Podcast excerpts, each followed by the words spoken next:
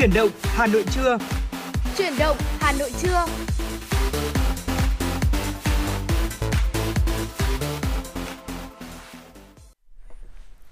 Tuấn Anh và Tuấn Kỳ xin kính chào quý vị và các bạn. Chào mừng quý vị và các bạn đã quay trở lại với những tin tức đáng chú ý, những câu chuyện thú vị và những giai điệu âm nhạc du dương trong chương trình phát thanh chuyển động Hà Nội trưa ngày hôm nay. Chương trình của chúng tôi đang được phát trên sóng FM tần số 96 MHz của Đài Phát thanh và Truyền hình Hà Nội. Đồng thời chương trình cũng đang được phát trực tuyến trên trang web hanoitv.vn. Vâng, quý vị thính giả thân mến, chương trình của chúng tôi đang được phát trực tiếp với chủ đề là tin tức và âm nhạc. Quý vị thính giả có vấn đề cần quan tâm chia sẻ hoặc là có mong muốn được gửi tặng bạn bè và người thân một tác phẩm âm nhạc yêu thích hay là một lời nhắn gửi yêu thương thì hãy tương tác với chúng tôi qua số điện thoại là 024 3773 6688 hoặc là chúng tôi còn có một fanpage ở trên Facebook đó là chuyển động Hà Nội FM 96 để có thể quý vị có thể cùng chúng tôi tương tác ở trên đó. Đó. Vâng. Vâng, mở đầu chương trình buổi trưa ngày hôm nay thì xin mời quý vị chúng ta sẽ cùng đến với những tin tức đáng chú ý do phóng viên Kim Dung mới gửi đến chương trình. Thưa quý vị và các bạn, chiều qua, Chủ tịch Ủy ban nhân dân thành phố Hà Nội Trương Ngọc Anh ký ban hành công điện số 27 về việc tăng cường thực hiện các giải pháp phòng chống dịch COVID-19 trong dịp Tết Dương lịch và đầu năm mới 2022. Theo đó, Chủ tịch Ủy ban nhân dân thành phố yêu cầu giám đốc sở ban, ngành và các đồng chí trưởng ban chỉ đạo, chủ tịch Ủy ban nhân dân quận, huyện, thị xã tiếp tục thực hiện nghiêm các giải pháp phòng chống dịch bệnh COVID-19 trên địa bàn thành phố theo các văn bản chỉ đạo của trung ương và thành phố. Yêu cầu thực hiện nghiêm quy định 5K, lắp đặt và triển khai quét mã QR căn cước công dân có gắn chip, tăng cường kiểm tra xử lý nghiêm các tổ chức cá nhân vi phạm, đặc biệt tại các điểm công cộng, nhà ga, sân bay, bệnh viện, chợ, siêu thị, không để phát sinh tình trạng tập trung đông người trên địa bàn, kiên trì tuyên truyền, vận động người dân có việc cần thiết mới ra ngoài. Thưa quý vị, vừa qua Bộ Văn hóa Thể thao và Du lịch đã đăng tải trên cổng thông tin điện tử danh sách hồ sơ do Hội đồng cấp nhà nước trình Thủ tướng Chính phủ xét đề nghị Chủ tịch nước tặng giải thưởng Hồ Chí Minh, giải thưởng nhà nước về văn học, nghệ thuật năm 2021 để lấy ý kiến nhân dân. Theo đó thì danh sách đề nghị tặng giải thưởng Hồ Chí Minh về văn học nghệ thuật năm 2021 gồm có 27 hồ sơ, trong đó thì lĩnh vực âm nhạc là có 5 hồ sơ, lĩnh vực điện ảnh có 1 hồ sơ, lĩnh vực múa có 5 hồ sơ, lĩnh vực mỹ thuật có 5 hồ sơ, lĩnh vực nhiếp ảnh có 2 hồ sơ, lĩnh vực sân khấu có 3 hồ sơ, lĩnh vực văn học có 6 hồ sơ. Danh sách đề nghị là xét tặng giải thưởng nhà nước về văn học nghệ thuật năm 2021 bao gồm có 144 hồ sơ, trong đó thì lĩnh vực âm nhạc là có 37 hồ sơ, lĩnh vực điện ảnh có 21 hồ sơ, lĩnh vực kiến trúc có 1 hồ sơ, lĩnh vực múa có 15 hồ sơ, lĩnh vực mỹ thuật có 12 hồ sơ, lĩnh vực nhiếp ảnh có 15 hồ sơ, lĩnh vực sân khấu có 10 hồ sơ và lĩnh vực văn học có 26 hồ sơ. Ngoài ra lĩnh vực văn học nghệ văn nghệ dân gian thì có 7 hồ sơ. Việc lấy ý kiến của nhân dân được thực hiện vào ngày 30 tháng 12 năm 2021 đến hết ngày 18 tháng 1 năm 2022, trước khi Hội đồng cấp nhà nước hoàn thiện hồ sơ trình Thủ tướng Chính phủ theo quy định. Vừa qua, Ủy ban nhân dân thành phố Hà Nội đã ban hành kế hoạch số 316 ngày 29 tháng 12 năm 2021 về thực hiện công tác bảo đảm trật tự an toàn giao thông, giảm ùn tắc giao thông trên địa bàn thành phố Hà Nội năm 2022. Kế hoạch được ban hành nhằm bảo đảm trật tự an toàn giao thông, hạn chế ùn tắc giao thông, đặc biệt là thực hiện tốt việc tổ chức các sự kiện chính trị, văn hóa, thể thao quan trọng trên địa bàn thành phố, phục vụ tốt nhu cầu đi lại của nhân dân, nhất là trong dịp Tết Dương lịch, Tết Nguyên đán, lễ hội Xuân Nhâm Dần và các kỳ nghỉ lễ khác trong năm 2022. Bên cạnh đó, kế hoạch nhằm tăng cường tuần tra, kiểm soát, xử lý nghiêm các vi phạm về trật tự, an toàn giao thông đường bộ, đường sắt, đường thủy nội địa, đồng thời bảo đảm tuyệt đối an toàn phòng dịch COVID-19 cho lực lượng thực thi nhiệm vụ và người dân đẩy mạnh ứng dụng khoa học công nghệ trong công tác quản lý và điều hành giao thông. Đặc biệt, thành phố sẽ tập trung giải quyết từ 8 đến 10 điểm ùn tắc giao thông, không để xảy ra tình trạng ùn tắc giao thông kéo dài trên 30 phút, kịp thời xử lý những điểm có nguy cơ phát sinh ùn tắc giao thông mới và các điểm đen về tai nạn giao thông. Thưa quý vị, mới đây Công an quận Long Biên Hà Nội cho biết vừa làm rõ hàng loạt vụ xe máy bị mất trộm tại nhiều siêu thị và trung tâm thương mại trên địa bàn thời gian vừa qua. Trước đó vào ngày 26 tháng 12, Công an phường Phúc Lợi nhận được tin báo của anh Tê ở quận Tây Hồ về việc khoảng 15 giờ 40 phút cùng ngày thì anh bị mất một chiếc xe Honda Vision khi để trước quán cà phê Highland trong trung tâm thương mại Vincom Plaza Long Biên. Ngay sau khi nhận được tin báo thì Công an phường Phúc Lợi đã khẩn trương xác minh và bắt giữ Nguyễn Hải Long sinh năm 1977, trú tại phường Phúc Lợi quận Long Biên. Tại cơ quan công an thì Long đã khai nhận là bản thân có sử dụng ma túy đá và không có việc làm ổn định nên thường xuyên đi ăn trộm ăn cắp tài sản. Vào ngày 26 tháng 12 thì Long đến trung tâm thương mại Vincom Plaza Long Biên để trộm cắp tài sản. Tại đây Long phát hiện ra một xe máy Honda Vision vẫn cắm chìa khóa, không có người trong xe nên đã lấy trộm rồi mang về nhà cất giữ. Ngoài việc à, thực hiện vụ trộm trên thì à, Long đã khai nhận rằng là đã thực hiện trước đó nhiều vụ trộm cắp xe máy trên địa bàn quận Long Biên. Cụ thể là vụ trộm xe máy xảy ra vào ngày 8 tháng 12 tại cửa hàng Almas Market tại khu vực Vincom Riverside, Long Biên. Vụ trộm xe máy vào ngày 11 tháng 12 trước ờ, nhà nhà cửa hàng K Market tại ờ, khu vực Vincom Riverside, Long Biên. Vụ trộm xe máy ngày 22 tháng 12 tại sân chung cư N072, khu đô thị Sài Đồng. Vâng thưa quý vị, vừa rồi là những tin tức đáng chú ý mà chúng tôi cập nhật đến cho quý vị và các bạn. Còn bây giờ thì chúng ta sẽ cùng thư giãn sau ít phút với những giai điệu âm nhạc. đêm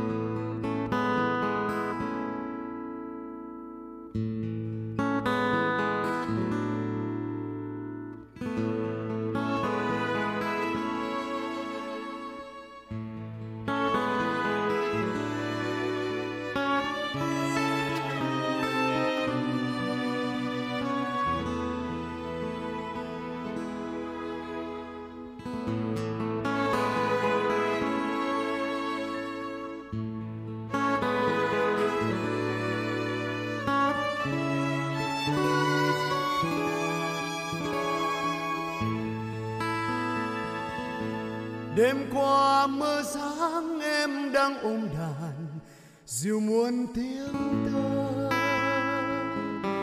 Không gian trầm lắng như âu yếm du, ai trong giấc mơ? Mái tóc nhẹ du trong vườn làn gió. Yêu ai ánh nắng cung đàn đầy vui, đôi mắt xa xôi anh yêu tiếng hát đêm như lời nguyện để bao ước mơ. Anh như lầu vắng, em như ánh trăng, gieo muôn ý thơ. Muốn nói cùng em,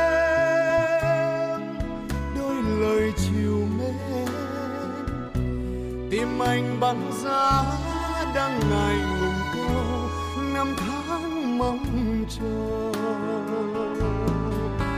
hẹn em từ muôn kiếp trước, nhớ em, mấy thua bạc đầu.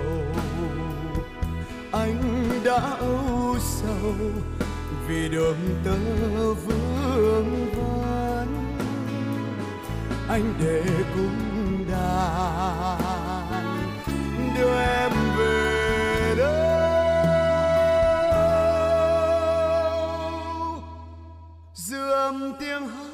reo lên trong lòng anh bao nhớ nhung đêm mê lòng nhớ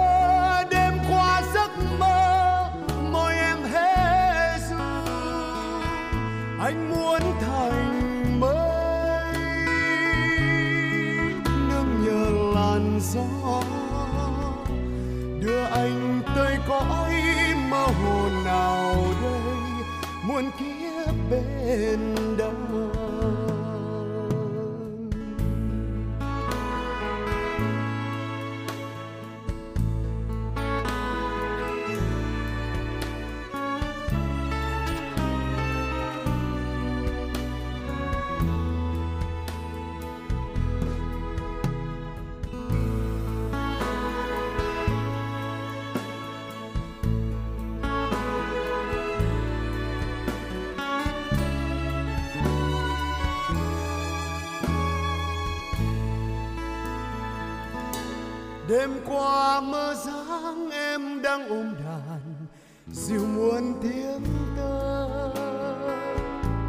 không gian trầm lắng như âu yếm du, ai trong giấc mơ? Mái tóc nhẹ du trong vườn làn gió. Yêu ai ánh nắng cũng đàn đầy vơi đôi mắt xa xôi. Anh yêu tiếng hát đêm như lời để bao ước mơ. Anh như lầu vắng, em như ánh trăng, gieo muôn ý thơ. Muốn nói cùng em, đôi lời chiều mến. Tim anh bắn giá đang ngày ngùng câu năm tháng mong chờ.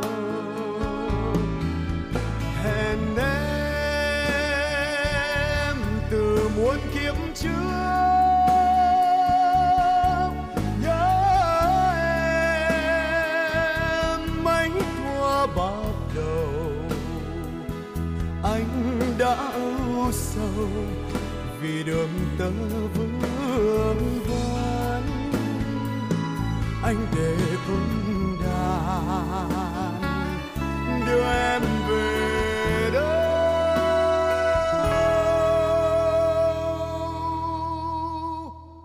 Dư âm tiếng hát reo lên trong lòng anh bao nhớ nhung. Đêm mê lòng nhớ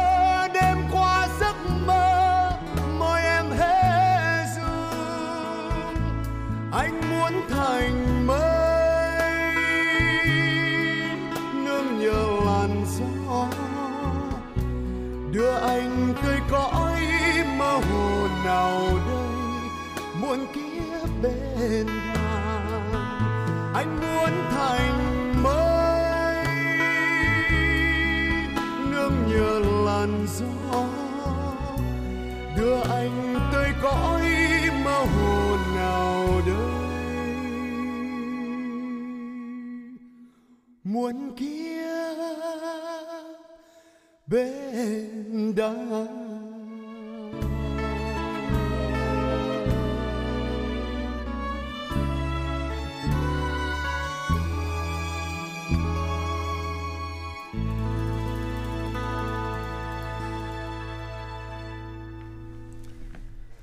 Vâng thưa quý vị, ngay bây giờ sẽ phần tiếp theo của chương trình. Vâng phải nói là năm 2021 đã qua thì cũng đã để lại rất nhiều những phải nói chúng ta đã phải đối mặt với dịch Covid-19 đúng không ạ?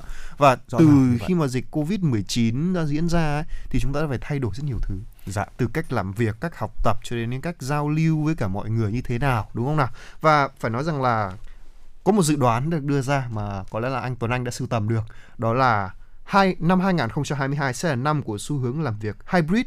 Vậy là việc hybrid là gì? Đó, thì ngay bây giờ thì hãy để Tuấn Kỳ và Tuấn Anh sẽ chia sẻ với quý vị thính giả nhé. Vâng thưa quý vị, Ờ, năm 2021 đã đi qua, một trong những từ khóa nổi bật trong năm phải kể đến đó là hybrid thưa quý vị. Ờ, hình thức làm việc kết hợp giữa trực tiếp và trực tuyến, một cái xu hướng được sinh ra từ đại dịch là chưa có dấu hiệu đang dừng ờ, chưa có dấu hiệu dừng lại trong năm tới. Ờ, trước khi Covid-19 xuất hiện thì hybrid được sử dụng để miêu tả sự kết hợp giữa động cơ điện với động cơ xăng hoặc là diesel ở xe hơi. Nhưng mà kể từ khi đại dịch trở nên phổ biến trên toàn cầu thì thuật ngữ này đã mang thêm nhiều lớp nghĩa, trong đó là có sự kết hợp giữa làm việc trực tiếp và làm việc trực tuyến. Đại dịch Covid-19 thì đã tạo ra một phép thử toàn cầu cho hình thức làm việc trực tuyến hay còn gọi là work from home và khi người lao động có thể vừa công tác tại cơ quan này lại vừa có thời gian dành ra sinh hoạt và làm việc tại nhà. À, theo một nghiên cứu chung của các công ty dữ liệu uh, và uh, các công ty này cũng cho rằng là 16 công ty trên ờ, 16% công ty trên toàn thế giới hiện đang sử dụng các hình thức này 100%.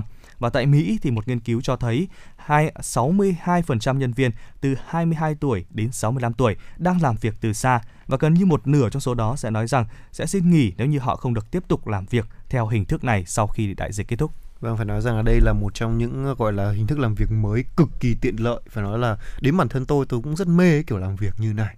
Đó, nhưng mà rất tiếc là ở đây thì à, chúng tôi đang làm phát sóng trực tiếp cho nên là chúng ta không thể làm hybrid kiểu như vậy được. Đúng rồi. Thì nó sẽ ảnh hưởng rất là nhiều từ tạp âm này rồi là các yếu tố khác nhưng chúng tôi vẫn phải đến đài ở đây để có thể cùng à, ngồi đây trò chuyện cùng quý vị thính giả đúng không ạ?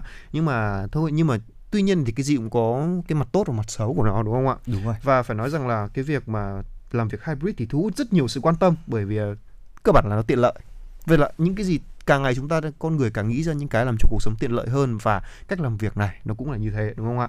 À, cũng có thể nói như là người lao động cũng sẽ có thể đảm bảo được sức khỏe này cái sự an toàn vì là chúng ta sẽ hạn chế ra đường đúng không? Và tăng năng suất khi mà không phải dành thời gian đi lại quá nhiều. Đó một số doanh nghiệp còn ghi nhận là sự gia tăng trong mức độ hài lòng của nhân viên nữa. Bởi vì sao ạ? À, bây giờ tưởng tượng này anh Tuấn Anh ạ à, nếu như là một buổi sáng anh đến cơ quan đấy vào tầm 8 ừ. giờ đi ừ. lúc đó là giờ cao điểm. Ôi, rồi. cái tắc đường cái tắc đường xong rồi hôm đấy lại còn bị gọi là vô tình thôi. Hỏng xe. Hỏng xe này. Ừ. hay là kiểu nó gọi dùng một cái từ mà nó tiêu cực một chút xin phép được dùng đó là từ đen đủi hơn một chút đi thì bị tai nạn chẳng hạn. Đúng rồi. Lúc đấy thì cái cảm giác bực tức ấy nó sẽ luôn luôn ăn vào chúng ta chưa kể cảm giác đau đớn đúng, đúng không rồi. ạ mà nhà văn uh, nam cao từng có một câu rất là hay là ở là khi mà người ta đau chân ấy thì người ta không chỉ quan tâm cái chân đau ấy thôi không quan tâm chuyện khác đâu. Thì liệu rằng lúc đấy thì cái năng suất công việc nó còn được đảm bảo hay không? Đó cái điều đấy nó mới là cái điều phải nói là để có thể vượt qua những điều đấy phải là cực kỳ bản lĩnh và phải vẫn rất nhiều năm trong nghề Đúng thì rồi. mới có thể bản lĩnh như vậy. Mà bây giờ hiện tại thì cái số lượng uh, người làm việc cái số nhân lực ấy thì đa phần là những người trẻ độ tuổi tôi với cả anh anh, anh Tuấn Anh đây đúng không ạ?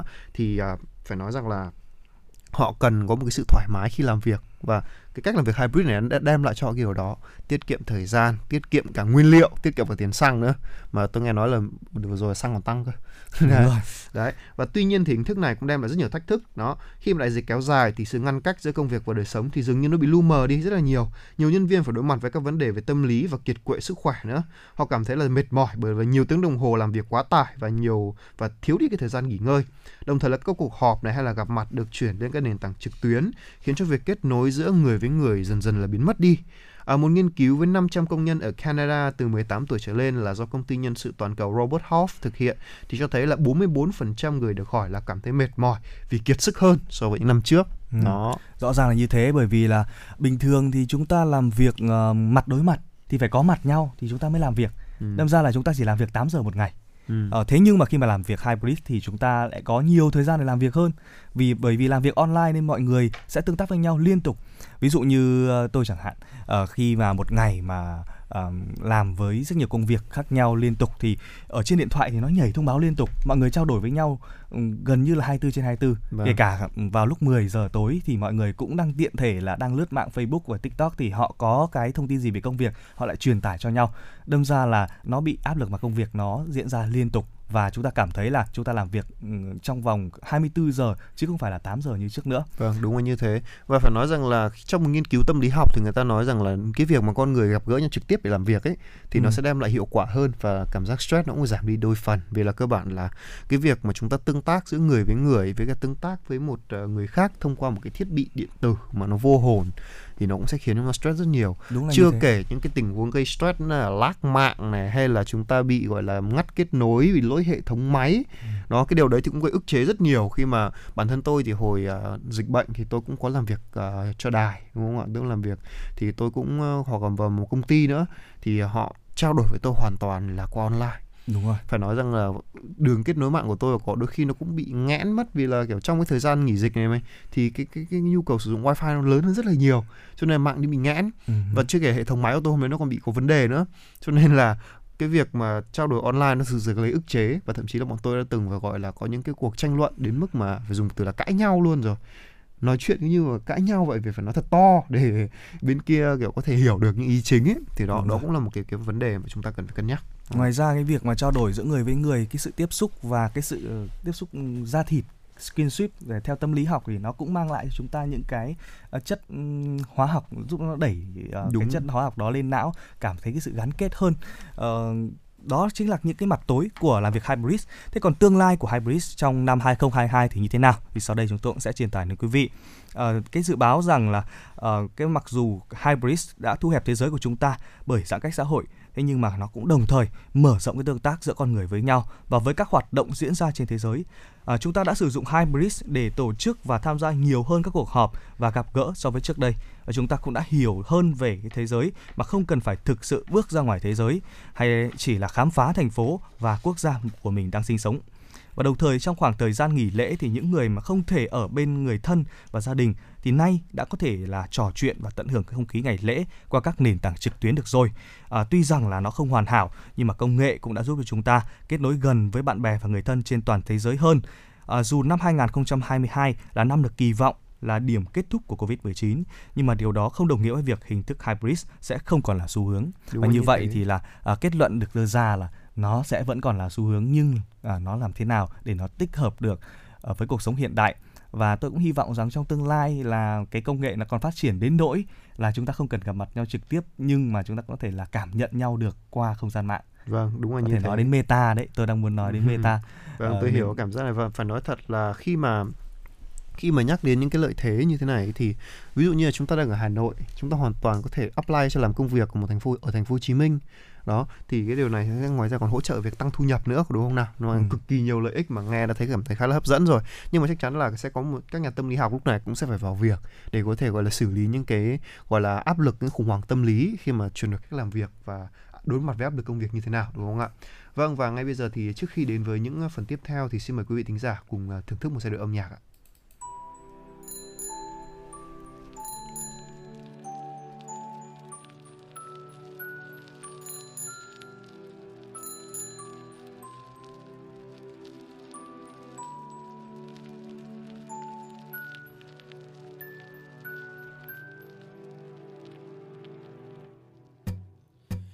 xe đạp lách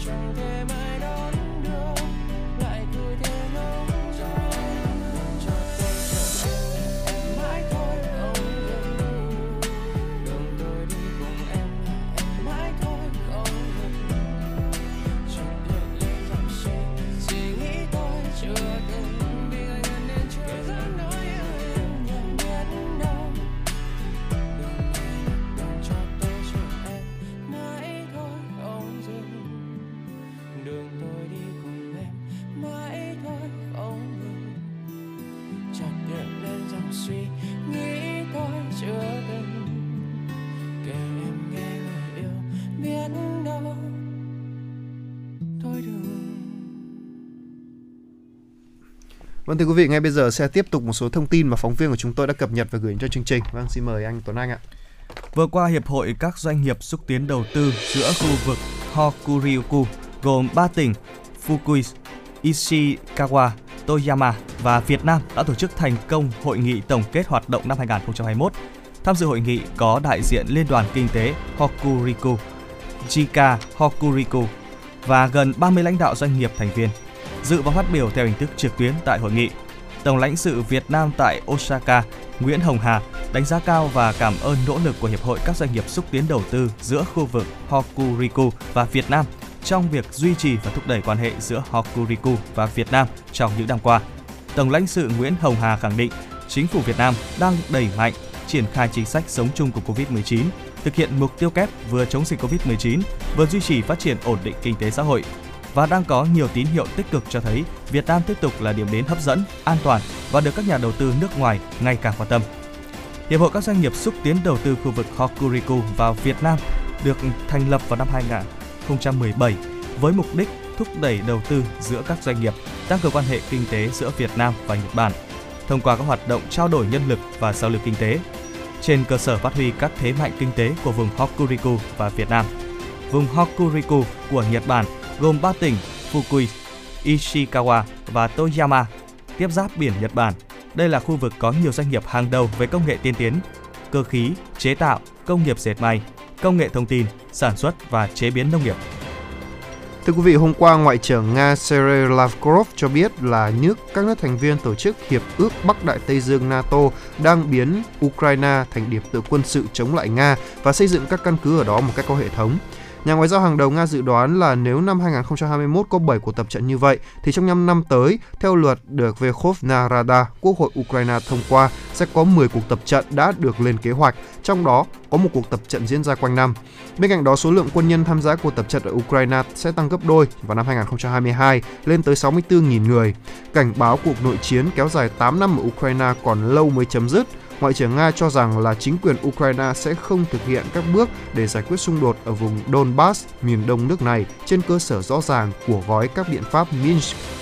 Nga đã nhìn rõ khát vọng quân sự hóa của Kiev được Mỹ và các nước khác trong NATO ủng hộ, cho rằng là phương Tây tiếp tục ủng hộ nguyện vọng của quân sự của Kiev và các nhà chức trách Ukraine coi sự ủng hộ đó giống như được trao toàn quyền để thực hiện một chiến dịch quân sự.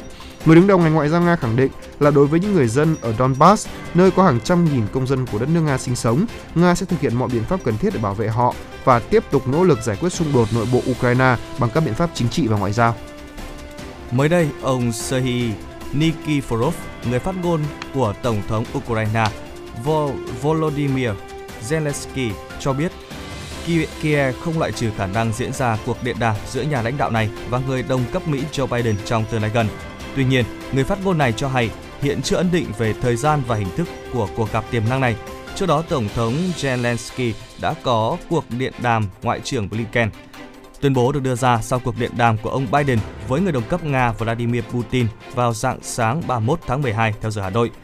Thảo luận về căng thẳng của Moscow với phương Tây liên quan đến Ukraine và sự mở rộng của Tổ chức Hiệp ước Bắc Đại Tây Dương về phía đông.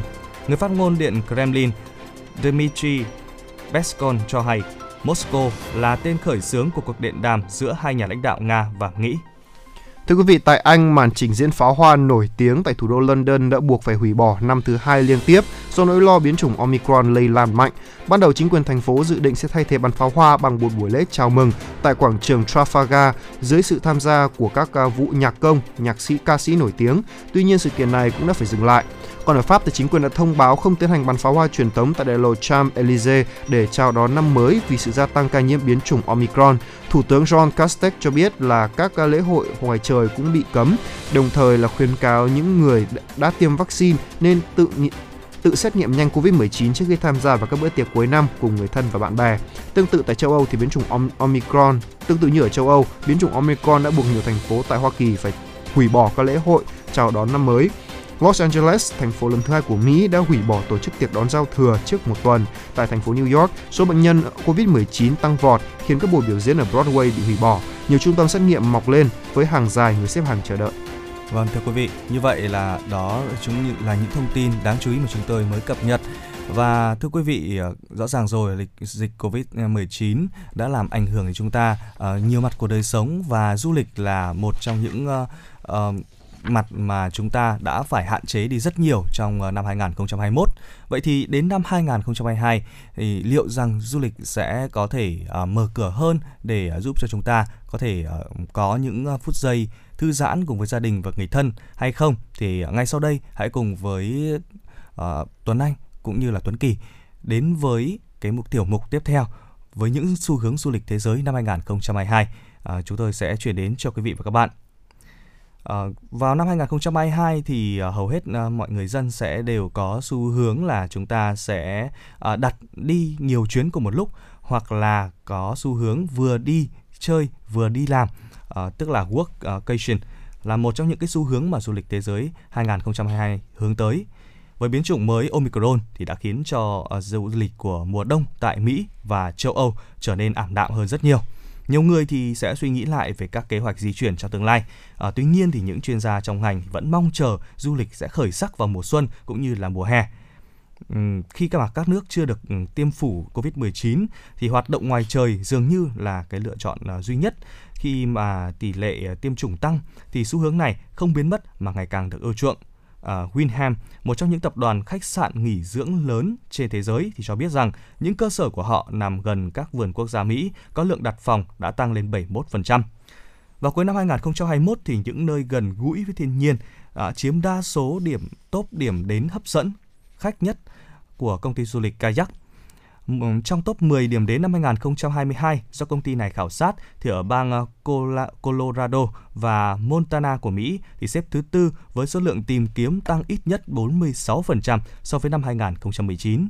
Với những thành phố lớn và đông đúc như, như New York, San Francisco, Boston, à, Atlanta đều bị thay thế bởi các điểm đến uh, biển đảo như là Cancun, uh, Honolulu và uh, Maui Du lịch ngoài trời thì không chỉ có những hoạt động cắm trại hay là ngủ lều, các đảo ở Hy Lạp thì cũng được các công ty du lịch à, Contiki xếp vào top điểm đến đắt khách vào năm 2022.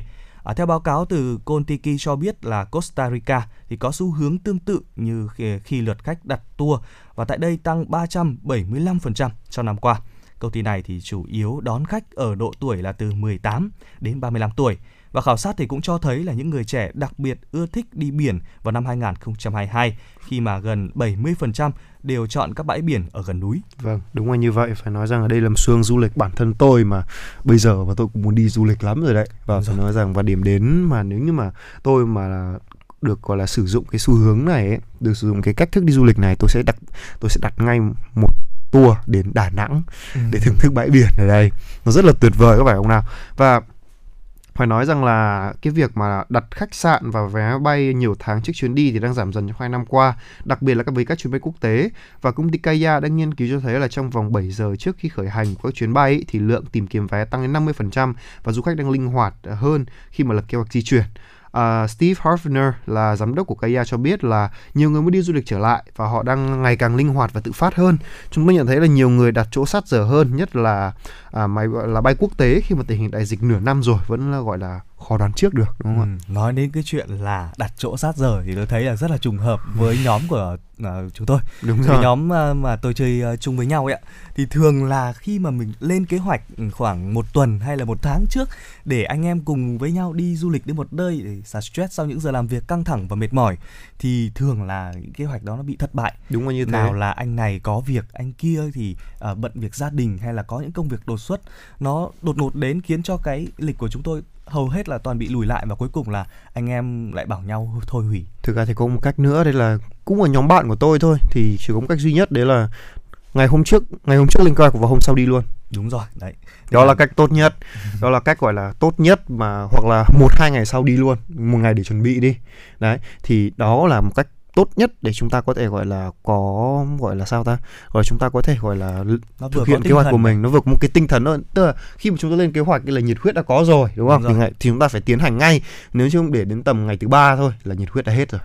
Đó. giống như là cái quy tắc 3 giây. Đúng rồi. Ờ, ờ, khi mà không biết là rằng là có quý vị thính giả nào mà chưa có người yêu thì cũng có thể là ờ, mình chia sẻ luôn cái chia, nguyên tắc 3 giây này. Ờ. khi mà các bạn ờ, trông thấy một cái cô gái trên đường mà mình cảm thấy hứng thú thích thú rồi thì chúng ta phải lập tức 3 giây một hai ba đến tiến đến và làm quen với cô gái đó Ừ. còn nếu không sau 3 giây mình sẽ bị kiểu Quên. bị quên hoặc là mình bị mất đi cái động lực đó và cuối cùng là mình sẽ có nhiều suy nghĩ khác nó xâm lấn trong đầu chúng ta khiến chúng ta không dám làm quen cô gái thì Vâng. việc du lịch ờ, mà ờ, đặt chỗ sát giờ nó cũng tương tự như vậy. Vâng đúng là như thế nhưng với các bạn nữ ấy, thì nó cũng sẽ dễ dàng các bạn nam. Tức là bạn nữ trong một mối quan hệ để có quyền khá yếu mà. gọi là phải yếu mà cho nên là có quyền là đặt chỗ gọi là sát giờ Phải thậm đẹp, chí phải thậm chí là ở phút thứ 89 họ cũng có thể đặt chỗ. Đúng nhưng rồi. mà con ờ, nam chúng ta là phải luôn và ngay đó Đúng rồi. chủ động sẵn sàng.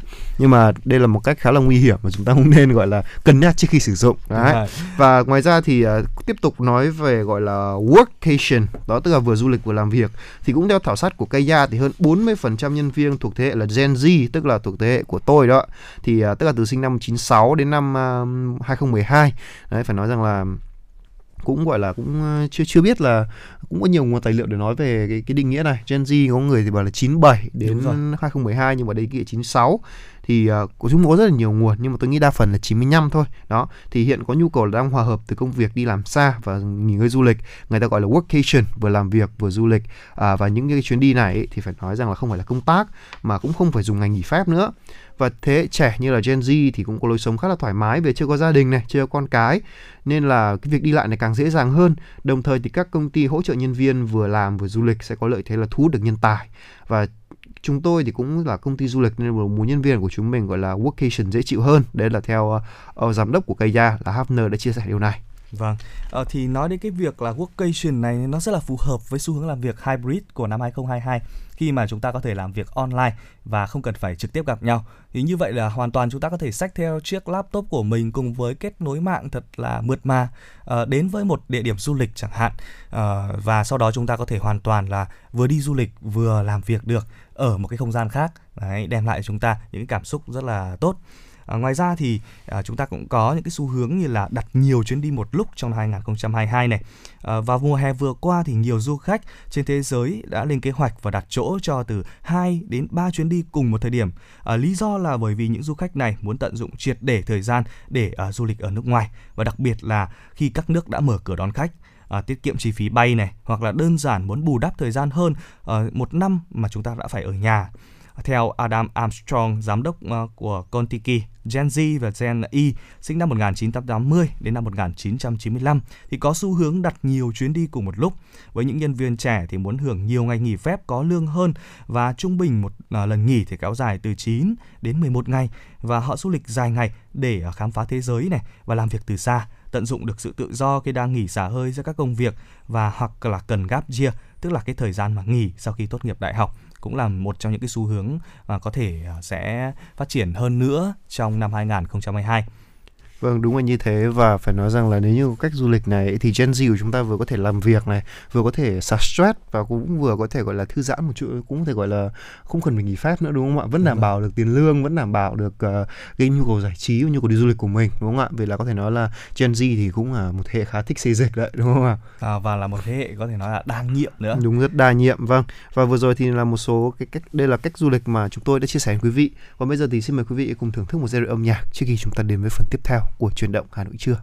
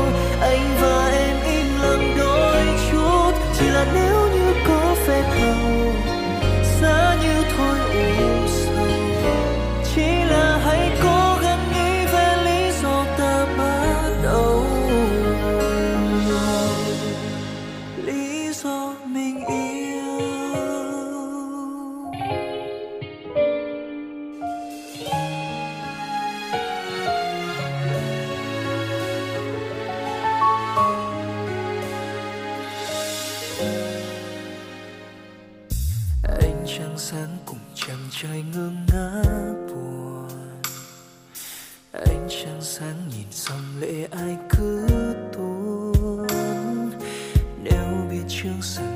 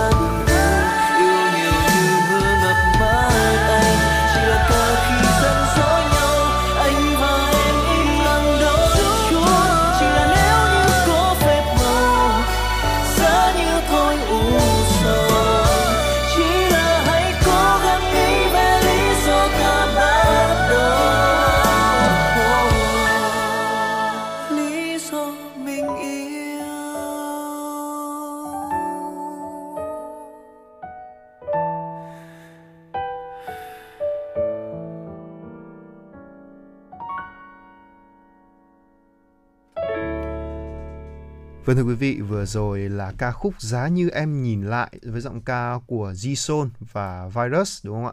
Vâng và ngay bây giờ thì chúng ta tiếp tục với những thông tin mà phóng viên của chúng tôi đã cập nhật và gửi về cho chương trình thưa quý vị. Vừa qua Bộ Giáo dục và Đào tạo đã tổ chức uh, chuyên đề họp về chuyên đề Chiến lược phát triển giáo dục Việt Nam giai đoạn 2021-2030, tầm nhìn đến năm 2045 với sự tham gia của nhiều chuyên gia, nhà khoa học. Theo dự thảo chiến lược, mục tiêu tổng quát đến năm 2030 của giáo dục Việt Nam là phát triển toàn diện con người Việt Nam, phát huy tối đa tiềm năng, khả năng sáng tạo của mỗi cá nhân, làm nền tảng cho mục tiêu dân giàu, nước mạnh, dân chủ, công bằng, văn minh, đất nước phồn vinh và hạnh phúc đồng thời xây dựng hệ thống giáo dục mở, phục vụ học tập suốt đời, công bằng và bình đẳng. Mục tiêu đến năm 2045 là xây dựng nền giáo dục Việt Nam hiện đại, kế thừa các giá trị truyền thống tốt đẹp của dân tộc, tiếp thu văn minh nhân loại, xây dựng nhà nước phồn vinh và hạnh phúc.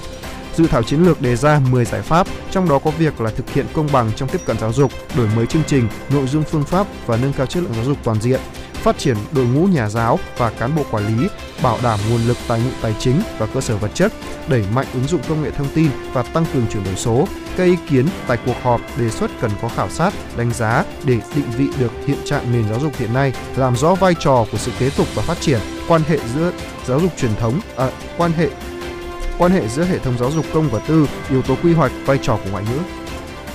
Ủy ban nhân dân thành phố Hà Nội vừa ban hành kế hoạch quản lý các cửa hàng kinh doanh trái cây trên địa bàn thành phố năm 2022 nhằm hướng dẫn kiểm soát các tổ chức cá nhân kinh doanh trái cây thực hiện đúng quy định về an toàn thực phẩm.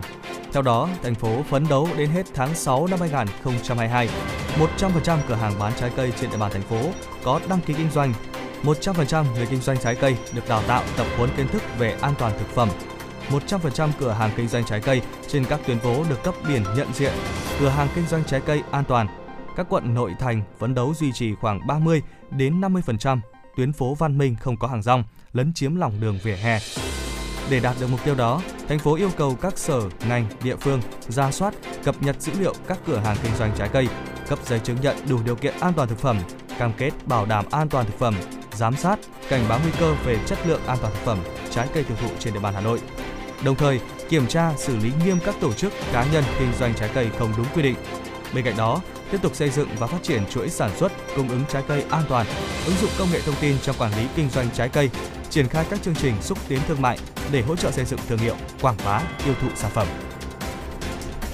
Thưa quý vị, sau khi tổ chức Liên hoan kịch nói toàn quốc 2021 khu vực phía Bắc tại Hải Phòng vào tháng 11, Cục Nghệ thuật biểu diễn Bộ Văn hóa Thể thao và Du lịch chủ trì phối hợp với các đơn vị liên quan tiếp tục tổ chức Liên hoan kịch nói toàn quốc 2021 tại thành phố Hồ Chí Minh, nhà hát cải lương Trần Hữu Trang, số 136 Trần Hưng Đạo, quận 1 từ ngày 3 đến ngày 17 tháng 1 năm 2022.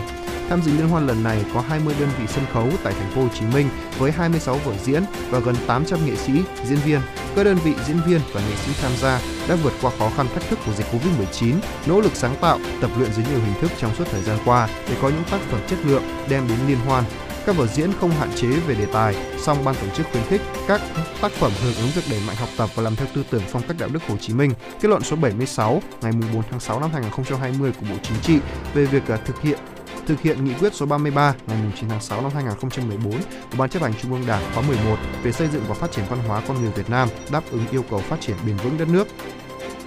Liên hoan đợt này diễn ra trong bối cảnh dịch Covid-19 còn diễn biến phức tạp, vì vậy ban tổ chức yêu cầu các đơn vị tham dự thực hiện nghiêm túc các quy định về phòng chống dịch Covid-19 của chính phủ và thành phố Hồ Chí Minh. Vừa qua, Tòa án Nhân dân thành phố Hà Nội đã đưa bị cáo Mùa A Trống, sinh năm 1992, trú tại xã Tân Xuân, huyện Vân Hồ, tỉnh Sơn La và bị cáo Thảo A Trư, sinh năm 1999, ở xã Tân Lập, huyện Mộc Châu, tỉnh Sơn La, ra xét xử sơ thẩm về tội vận chuyển trái phép chất ma túy. Theo hồ sơ vụ án, tối 18 tháng 1 năm 2021, tổ công tác đội cảnh sát điều tra tội phạm về ma túy phối hợp cùng công an phường Phú Đô, quận Nam Từ Liêm phát hiện bắt quả tang Mùa A Trống và Thảo A Cư vận chuyển ma túy qua đó thu giữ gần 13,4 kg ma túy loại methamphetamine. Loại cơ quan điều tại cơ quan điều tra, Chống và Trư khai số ma túy trên là của Mùa A Trơ. Theo lời khai của Chống, Trơ là anh em họ sống tại bản Bún, xã Tân Xuân, huyện Vân Hồ, tỉnh Sơn La. Còn Trư khai năm 2014, Trư quen biết Trơ, cả hai rủ nhau đi vận chuyển ma túy từ Sơn La về Hà Nội để lấy tiền công. Nguồn ma túy do Trơ nhận từ Lào và đã vận chuyển về Sơn La. Sau một ngày xét xử, Tòa án Nhân dân thành phố Hà Nội đã tuyên phạt cả hai bị cáo Mùa A Trống, Thảo A Trư cùng mức án tử hình theo tội danh truy tố. Vâng thưa quý vị, vừa rồi là một số thông tin chúng tôi muốn gửi đến cho quý vị trong chương trình chuyển động Hà Nội trưa ngày hôm nay. Vâng và phải nói là vừa rồi chúng ta cũng đã đề cập đến việc gọi là workation tức là đi du lịch đúng không ạ? Nhưng mà ngoài ra thì chắc sau một khoảng thời gian nghĩ lại thì tôi nghĩ rằng là tôi muốn đi một địa điểm khác ngoài Đà Nẵng. Ừ. Có là Đà Lạt. Cũng là Đà nhưng là Đà Lạt. Đó, vì là tôi đi Đà Lạt lần đầu tiên vào năm 4 tuổi. Và phải nói lúc ấy thì ký ức của tôi cũng không có quá nhiều. Tôi chỉ nhớ là tôi được chơi với một con chó rất to và rất Ừ. đẹp thôi. Mẹ tôi còn chụp lại bức ảnh này. Đó. Và tuy nhiên ấy thì uh, bản thân tôi thì uh, tôi lại uh, thấy là Đà Lạt bây giờ thay đổi quá nhiều. Tôi chỉ nhớ như vậy. So với những ảnh chụp của trước mẹ tôi chụp bằng một chiếc máy của gia đình thì đấy nó đã thay đổi quá nhiều và nó khiến cho đến tức bản thân tôi cũng rất là ngỡ ngàng đó. và cho nên là tôi muốn lại quay lại Đà Lạt một lần nữa Vâng. để xem xem nó đã thay đổi như thế nào Đấy. Đó, phỏng theo ờ, cái ý muốn của Tuấn Kỳ thì ờ, bây giờ Tuấn Anh cũng sẽ cùng với quý vị tính giả và Tuấn Kỳ chúng ta cùng ghé đến với Đà Lạt một trong những cái địa điểm mà được giới trẻ ờ, hiện nay rất là ưa thích và sẽ đưa đến cho quý vị một trong số những cái gợi ý về những cái địa điểm đẹp ở Đà Lạt và ở đây là một cái thành phố có thể nói là thành phố mù sương rất Ừ. là ờ, chill đấy ạ Đúng rất là đúng rồi. thư giãn vời đem đến cho chúng ta những cái không gian rất là tuyệt vời với một cái không khí rất là mát mẻ và để ngắm hoàng hôn ở Đà Lạt thì cũng sẽ có những cái địa điểm mà quý vị ờ, sẽ được ờ, chúng tôi chia sẻ đến ngay sau đây. Ờ, chẳng cần đi đâu xa ở bên trong thành phố Đà Lạt đâu quý vị ạ, ngay ở trung tâm Đà Lạt thôi thì vẫn có thể là chiêm ngưỡng được cái khung cảnh hoàng hôn tuyệt đẹp này. Ở Hồ Xuân Hương chính là địa điểm tuyệt vời để ngắm nhìn mặt trời từ từ khuất sau những dãy núi. Nghe thôi đã thấy rất là lãng mạn và thơ mộng được rồi đúng, đúng không ạ? là nghe như cái cái tên đã nói lên cả cái địa điểm Vâng, vì chúng ta luôn biết là Hồ Xuân Hương là ai đúng rồi chúng ạ. ta đã biết Hồ Xuân Hương là ai rồi thì liệu rằng thì chúng ta còn gì để nói về địa điểm này nữa không ạ Đúng chúng ta cũng ạ. không còn gì nữa chúng ta cũng không còn một cái gì để có thể nói được nữa vì là nó quá lãng mạn đi à thật sự nó quá đẹp đó. Và nếu như mà quý vị đã từng ghé rồi thì hãy chia sẻ với chúng tôi có số điện thoại đường dây nóng là 024 3773 6688 quý vị nhé. Để chúng tôi, để tôi có thể, gọi là, hiểu thêm cái cảm giác này cũng như cho những cái quý vị thính giả khác mà chưa có cơ hội đi cũng có thể thưởng thức cái, gọi là cái khung cảnh tuyệt đẹp của hoàng hôn nơi đây Đúng rồi, ngoài việc là thưởng thách ờ, thử thức ờ, những cái khung cảnh tuyệt đẹp thì quý vị cũng có thể tham gia những cái hoạt động như là đạp vịt này, đi xe ngựa dạo quanh hồ cũng là những cái trải nghiệm thu hút rất là nhiều du khách. Và quanh hồ Xuân Hương thì cũng không thiếu những cái hàng à, ăn vặt đậm chất Đà Lạt như là đồ nướng này, bánh mì sữa, đậu nành rồi ờ, rất là nhiều những cái đồ ăn đậm chất Đà Lạt khác để thỏa lòng những cái tâm hồn ăn uống khi đến với nơi đây. Vâng và ngoài ra thì phải nói rằng là có một địa điểm khác mà tôi thấy nó cũng khá là thú vị. Mà tôi nhớ là hình như địa điểm này là tôi có đi rồi và đây là chỗ mà tôi chơi với con chó đó. Dạ, đó chính là đồi Thiên Phúc Đức. Đó, đây là một điểm nắm mòn không là phải nói là cực kỳ gọi là, tôi dùng từ là chill mà phải nói là rất ít người biết đến nha. Và có lẽ chỉ những ai thực sự gọi là yêu Đà Lạt lắm thì mới thông thuộc cái địa điểm này. Mặc dù là cách xa trung tâm thành phố khoảng 6 km và nằm đối diện với đỉnh à, với cả đỉnh à, Lang Biang, nhưng mà đồi Thiên Phúc Đức lại khá là hoang sơ và tách biệt với thành, thành với cả cái phố thị ồn ào. Và dường như thì những cái gì mà tinh túy nhất của Đà Lạt ấy người ta cảm giác đều hội tụ ở đây. Sương mù này rừng núi này và cả cây thông cô đơn nữa đúng không ạ? Và từ đồi Thiên Phúc Đức ấy thì có thể chúng ta có thể thấy là hoàng hôn là bao trùm lên cả thành phố luôn. Khung cảnh đó nó đẹp thơ mộng yên Wow. bình và mang đến cho du khách những cảm nhận phải gọi là chân thực bình dị nhất khi chiều xuống. Ánh nắng mặt trời tắt và những cái thung lũng đèn được thắp lên. Vì đồi Thiên Phúc Đức chưa phải là một địa điểm để khai thác du lịch nên là dường như là tìm sẽ hơi khó một chút đấy. À, nếu như chúng ta chịu khó đi bộ một chút và hỏi đường người dân bản địa thì chúng ta có thể được chiêm ngưỡng một khung cảnh phải gọi là thiên nhiên tuyệt vời. Và người ta nói thiên đường ở đâu á? Ở đây chứ còn ở đâu nữa đúng không nào? Ờ, tiếp theo thì sẽ còn ờ, thêm rất là nhiều những cái địa điểm nữa ờ, và ừ, chúng ta có thể là ngắm Đà Lạt dáng chiều ừ, ở trên hồ Tuyền Lâm cũng là một trong những cái địa điểm mà rất nhiều ờ, các bạn trẻ đến đây. Cảnh vật ở nơi đây thì lại được ví như một bức tranh cổ tích, đặc biệt là khi mặt hồ rất là yên ả. à, y như là một tấm gương khổng lồ phản chiếu lên những cảnh nước non hữu tình trong ánh chiều tà vậy. Hồ Tuyền Lâm thì chỉ cách trung tâm thành phố Đà Lạt chừng từ 5 đến 6 km ờ, về phía nam. Nếu như mà quý vị tính giả đi xe máy thì chúng ta chỉ mất khoảng 15 phút mà thôi. Còn nếu đi từ Thiền viện Trúc Lâm thì du khách có thể vừa tản bộ thong dong này, vừa thưởng ngoạn trọn vẹn và cảnh hồ khi mà mặt trời đổ bóng. Với diện tích ở đây thì khoảng hơn 350 hecta và có nơi ờ, sâu trên dưới 30 mét thì hồ Tuyền Lâm được mệnh danh là Nam Thiên Đệ Nhất Hồ. Đấy, nghe, tên nghe rất kêu. nghe rất là kêu phải nói thật là như vậy. Và ngoài ra ấy, thì à, người ta luôn nói là ở Đà Lạt là nổi tiếng với à, những ngọn đồi. Và nổi tiếng nhất là đồi thông hai mộ đúng không nào? Và À. ở đây thì chúng ta có một địa điểm nữa cũng được khai thác đó là đó cũng là được là một trong những địa điểm gọi là săn mây và ngắm hoàng hôn rất nổi tiếng đó là đồi đa phú. Đó mà ở đây các giới trẻ là các bạn trẻ thường dì tái nhau đấy.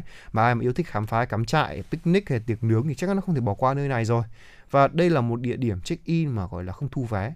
Và đường đi cũng tương đối là dễ thôi tuy nhiên là không có hoạt động giải trí nào ở nơi đây.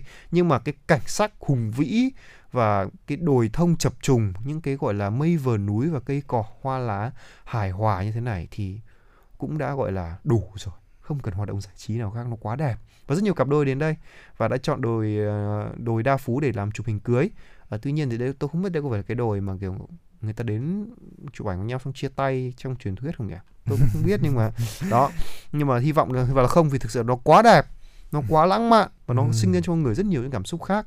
Và cái ngọn đồi này thì nằm khá là xa thành phố ở nhờ ở những cái địa điểm so với các địa điểm nói trên à, nhưng mà từ đồi đa phú thì có thể gọi là thu chọn vào tầm mắt cái khung cảnh của một Đà Lạt gọi là thơ mộng cảnh sắc nguyên sơ của một xứ sở sương mù và ní ở đây thì rất nhiều phượt thủ đã chọn cái địa điểm đồi đa phú làm điểm cắm trại mặc dù là hạ trại dọc đường hay là ở đỉnh đồi thì du khách cũng sẽ mãn nhãn về cái cảnh hoàng hôn và cái bầu trời về đêm đúng không? Vâng, thưa quý vị và sẽ thật là thiếu sót nếu mà khi bàn chuyện ngắm hoàng hôn mà lại bỏ quên xóm lèo, một tọa độ check-in mới toanh ở Đà Lạt nha.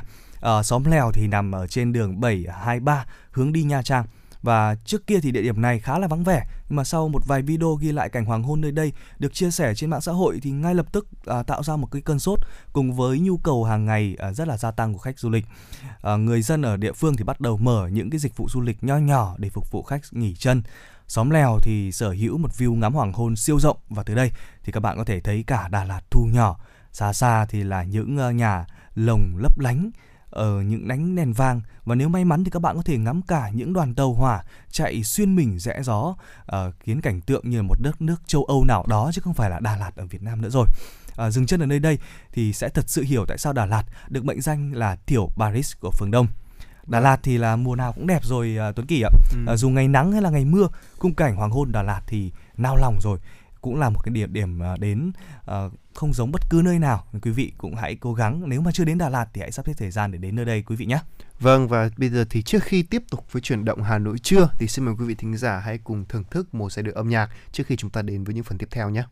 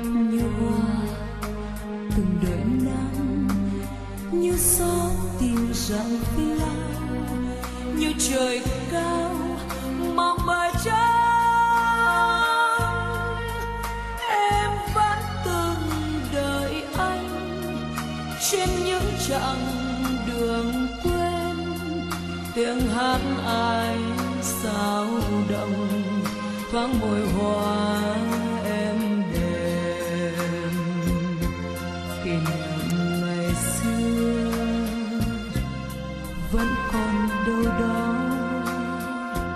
Những bạn bè chung, những con đường nhỏ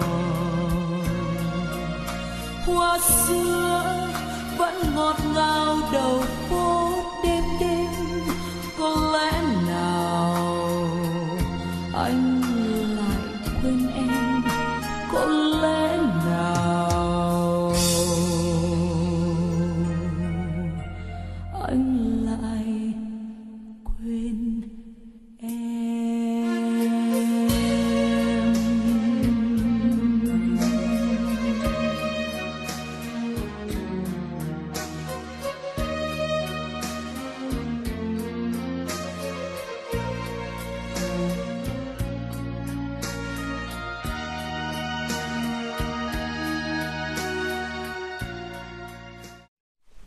Vâng thưa quý vị thính giả, ngay bây giờ chúng ta sẽ cùng quay trở lại với uh, chuyển động Hà Nội trưa và tiếp theo sau đây xin mời quý vị thính giả cùng đến với một số thông tin mà phóng viên Thùy Chi của chúng tôi đã cập nhật và gửi về cho chương trình.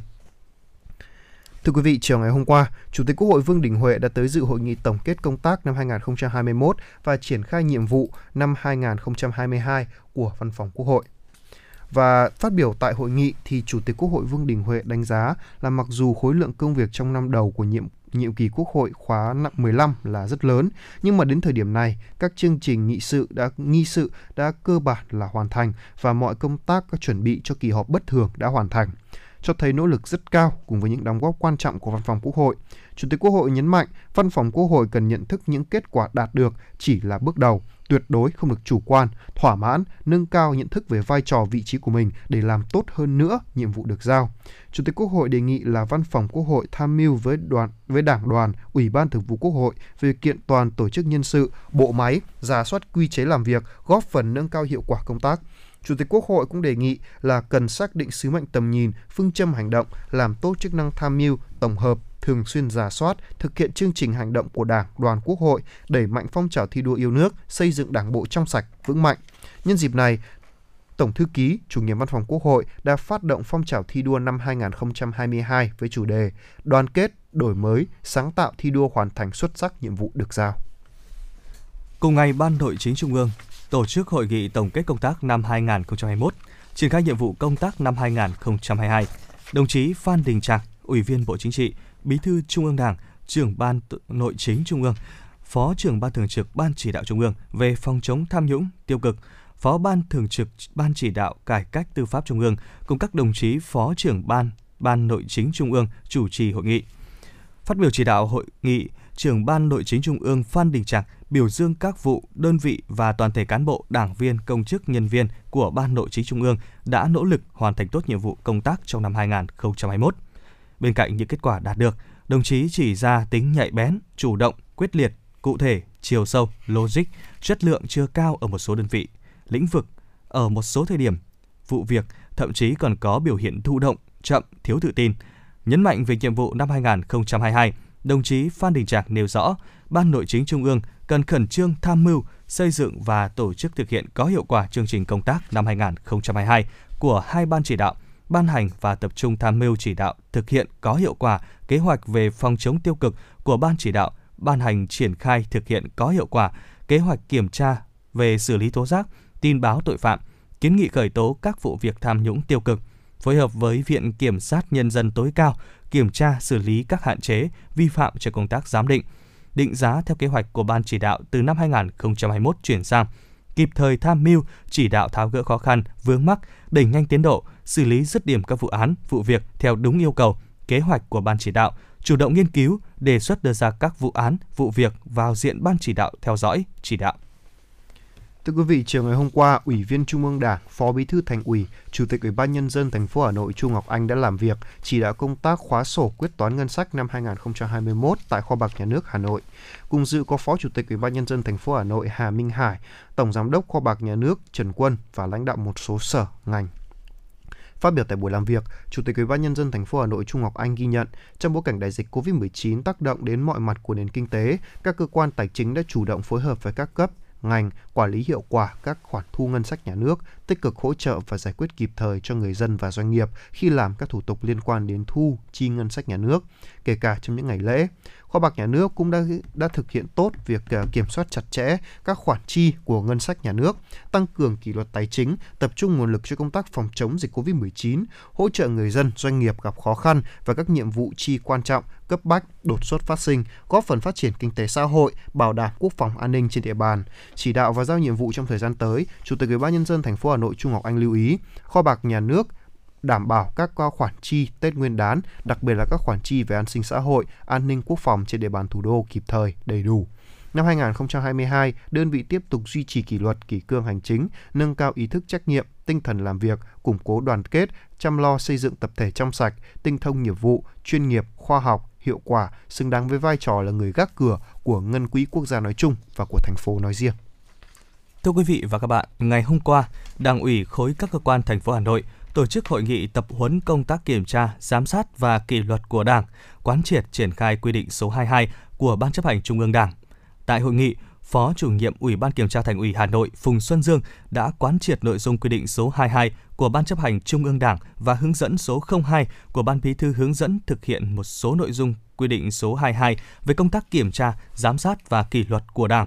Hướng dẫn số 02 của Ủy ban Kiểm tra Trung ương thực hiện quy định về những điều đảng viên không được làm – Thông qua hội nghị tập huấn này, giúp cấp ủy, lãnh đạo, chỉ đạo và tổ chức triển khai thực hiện có hiệu quả, bảo đảm đúng nguyên tắc, phương pháp, quy trình kiểm tra, giám sát nhằm chuyển biến, lan tỏa trong đảng bộ. Mỗi cán bộ làm công tác kiểm tra của các cấp tổ chức cơ sở đảng thực hiện tốt hơn nhiệm vụ công tác kiểm tra, giám sát do điều lệ đảng quy định.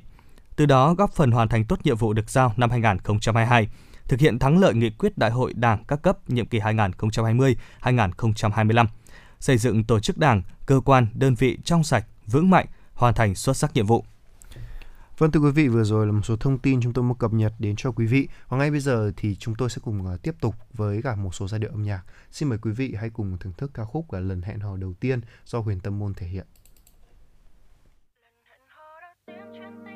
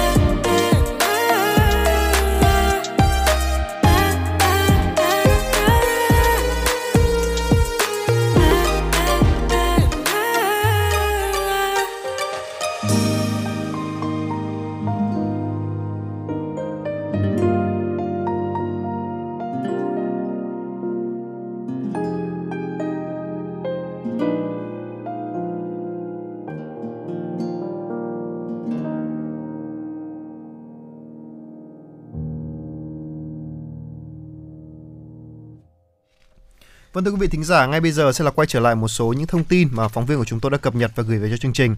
Vâng, xin mời anh Tuấn Anh ạ.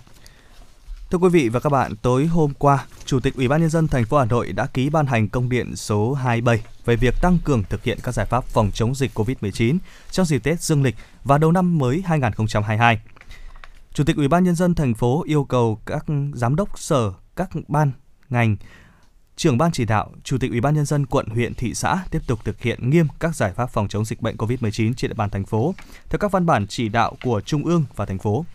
Yêu cầu thực hiện quy định 5K, lắp đặt và triển khai quét mã QR, căn cước công dân có gắn chip, tăng cường kiểm tra xử lý nghiêm các tổ chức cá nhân vi phạm, đặc biệt tại các điểm công cộng, nhà ga, sân bay, bệnh viện, chợ, siêu thị, không để phát sinh tình trạng tập trung đông người trên địa bàn, kiên trì tuyên truyền, vận động người dân có việc cần thiết mới ra ngoài.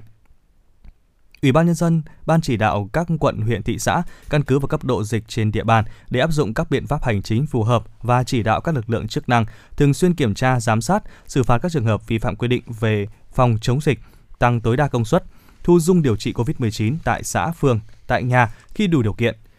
Ra soát lại trang thiết bị y tế tại các trạm y tế lưu động như oxy, thuốc điều trị, thiết bị đo SPO2.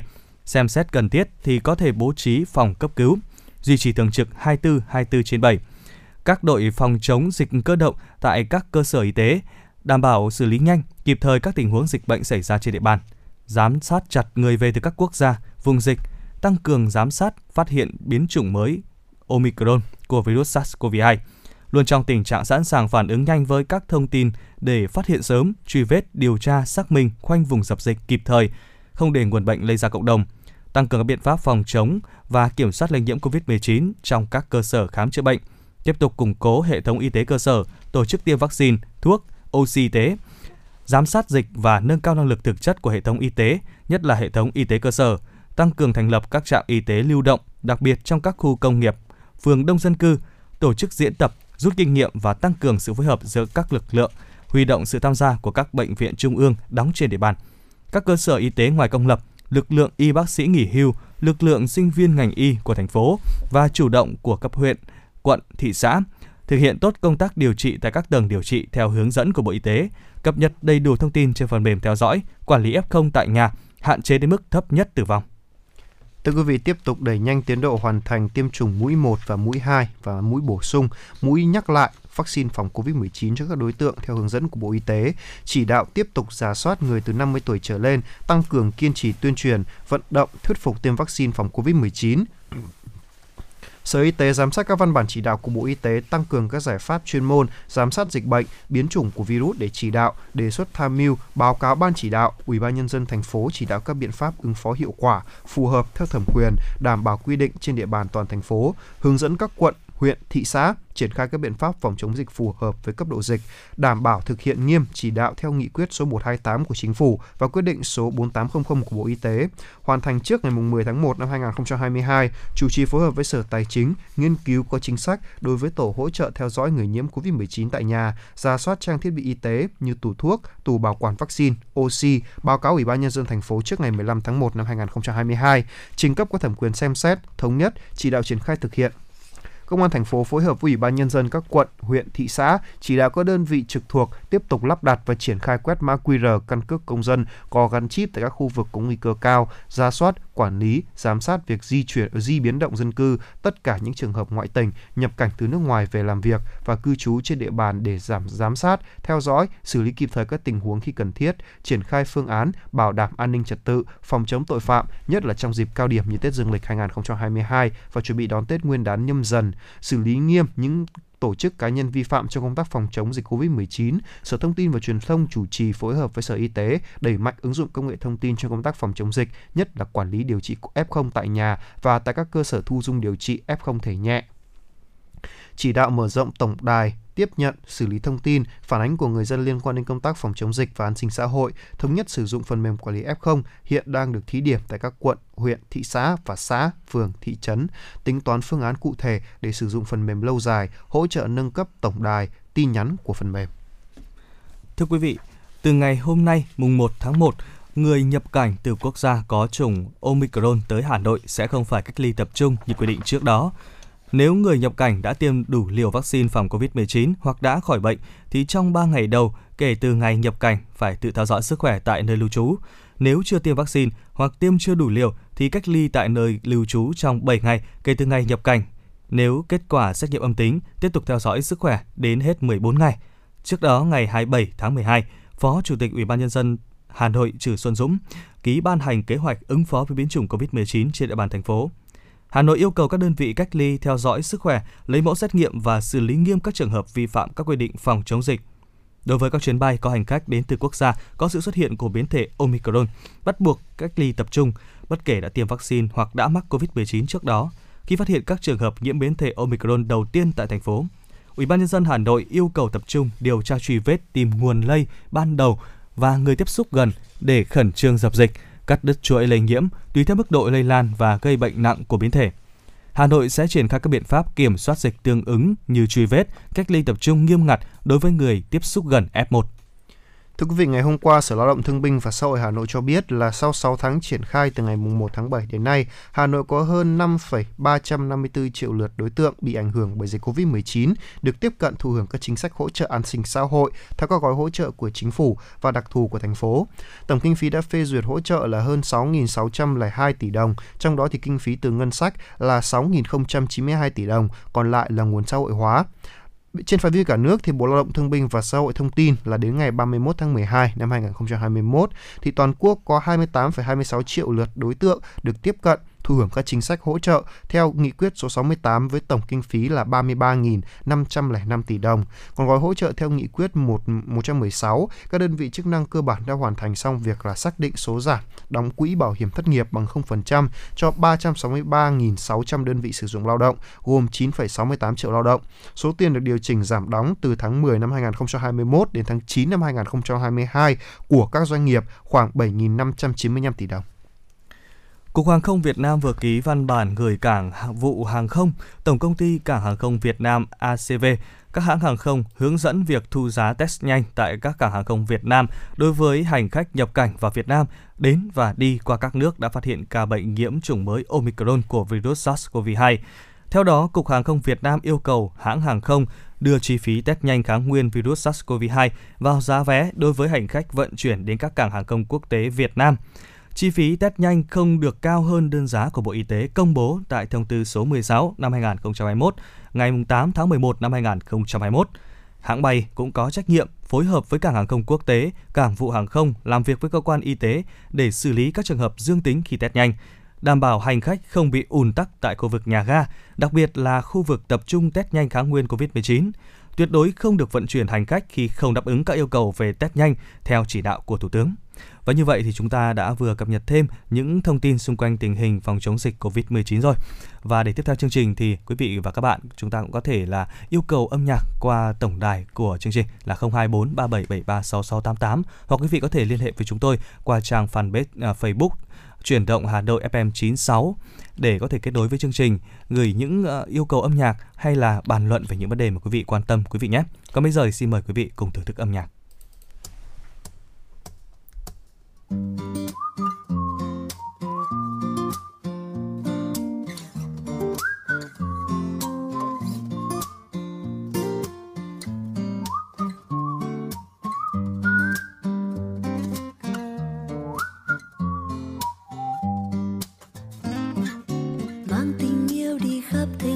thật xa hoa. Đến cả những miền quê bình yên ở nơi xa vai tựa vai và đôi bàn tay nằm siết chặt mãi. Yêu thương đông đầy những tháng năm. Có tình yêu nào như tình yêu của đôi ta? Yêu là sẽ bỏ tất cả để cùng đi xa.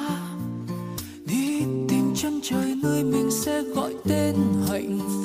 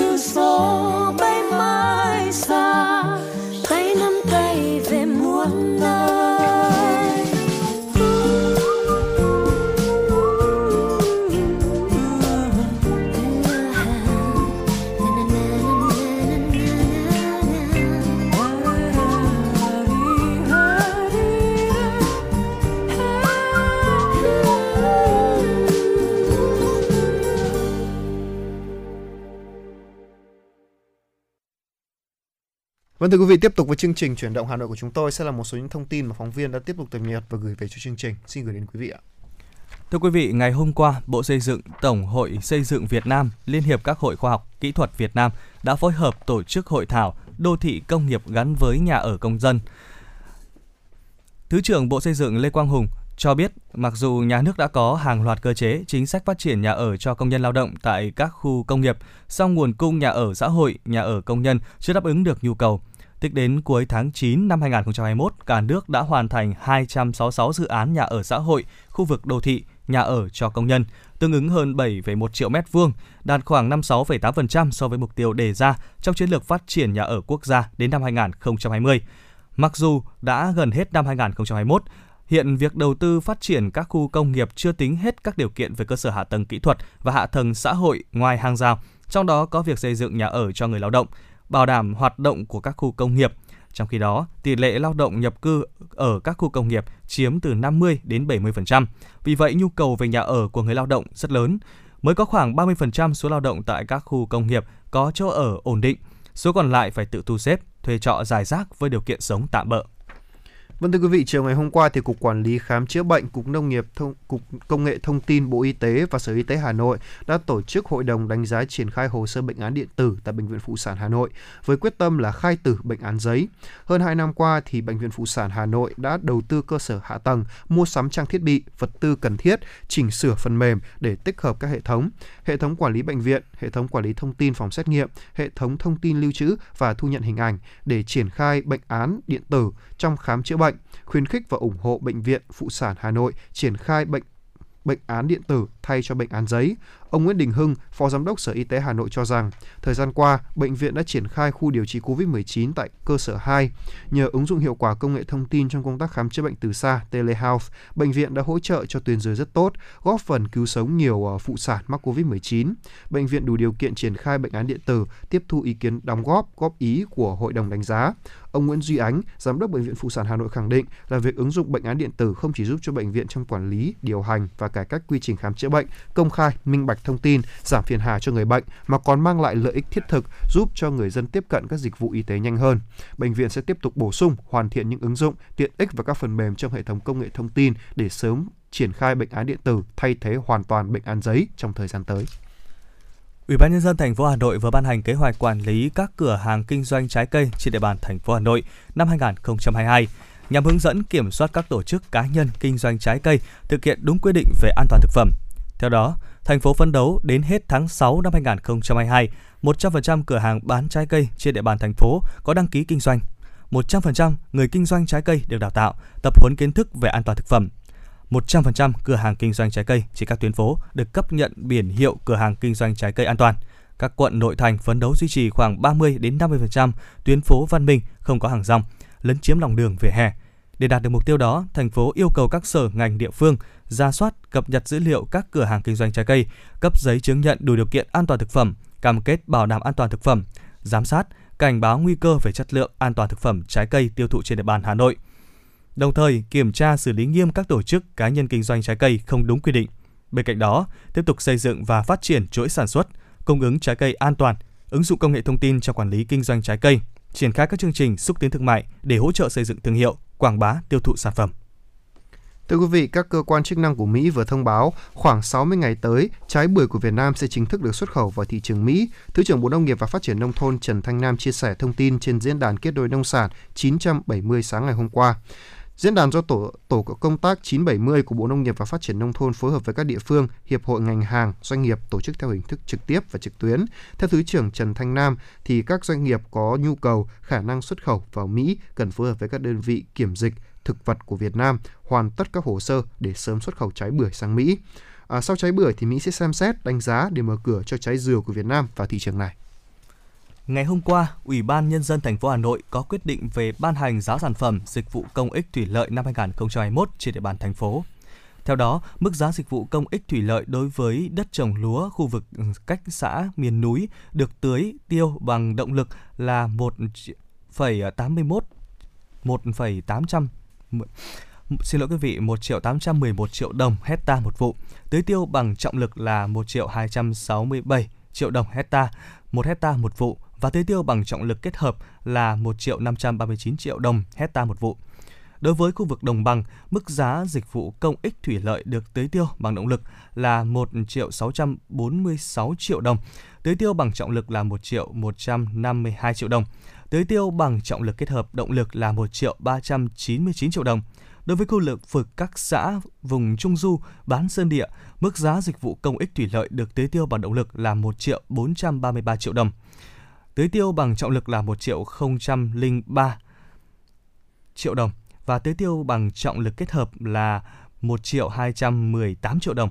Đối với diện tích gieo mạ, trồng rau màu, cây công nghiệp ngắn ngày, kể cả cây vụ đông thì mức giá dịch vụ công ích thủy lợi bằng 40% mức giá dịch vụ công ích thủy lợi đối với đất trồng lúa. Quyết định này có hiệu lực từ ngày ký và được áp dụng cho cả năm ngân sách 2021. Thưa quý vị là Tổng cục Thuế cho biết là đến ngày mùng 3 tháng 12, số thuế thu được từ các tổ chức Việt Nam ký hợp đồng quảng cáo trực tuyến với tổ chức nước ngoài không thành lập không thành lập pháp nhân tại Việt Nam như Google, YouTube, Facebook là 1.314 tỷ đồng, trong đó có một số tập đoàn lớn như Facebook là 521 tỷ đồng, Google là 490 tỷ đồng, Microsoft là 164 tỷ đồng. Bên cạnh đó thì số thu từ cá nhân tự kê khai, số thuế truy thu, tiền phạt qua thanh toán kiểm tra, qua thanh tra kiểm tra đối với cá nhân cư trú tại Việt Nam cung cấp dịch vụ xuyên biên giới như tiếp thị, quảng cáo trực tuyến, sản xuất nội dung số, ứng dụng công nghệ thông tin tại các trang mạng xã hội nước ngoài Google, Facebook, YouTube tính đến hết tháng 10 năm 2021 ở cả nước là 498 tỷ đồng.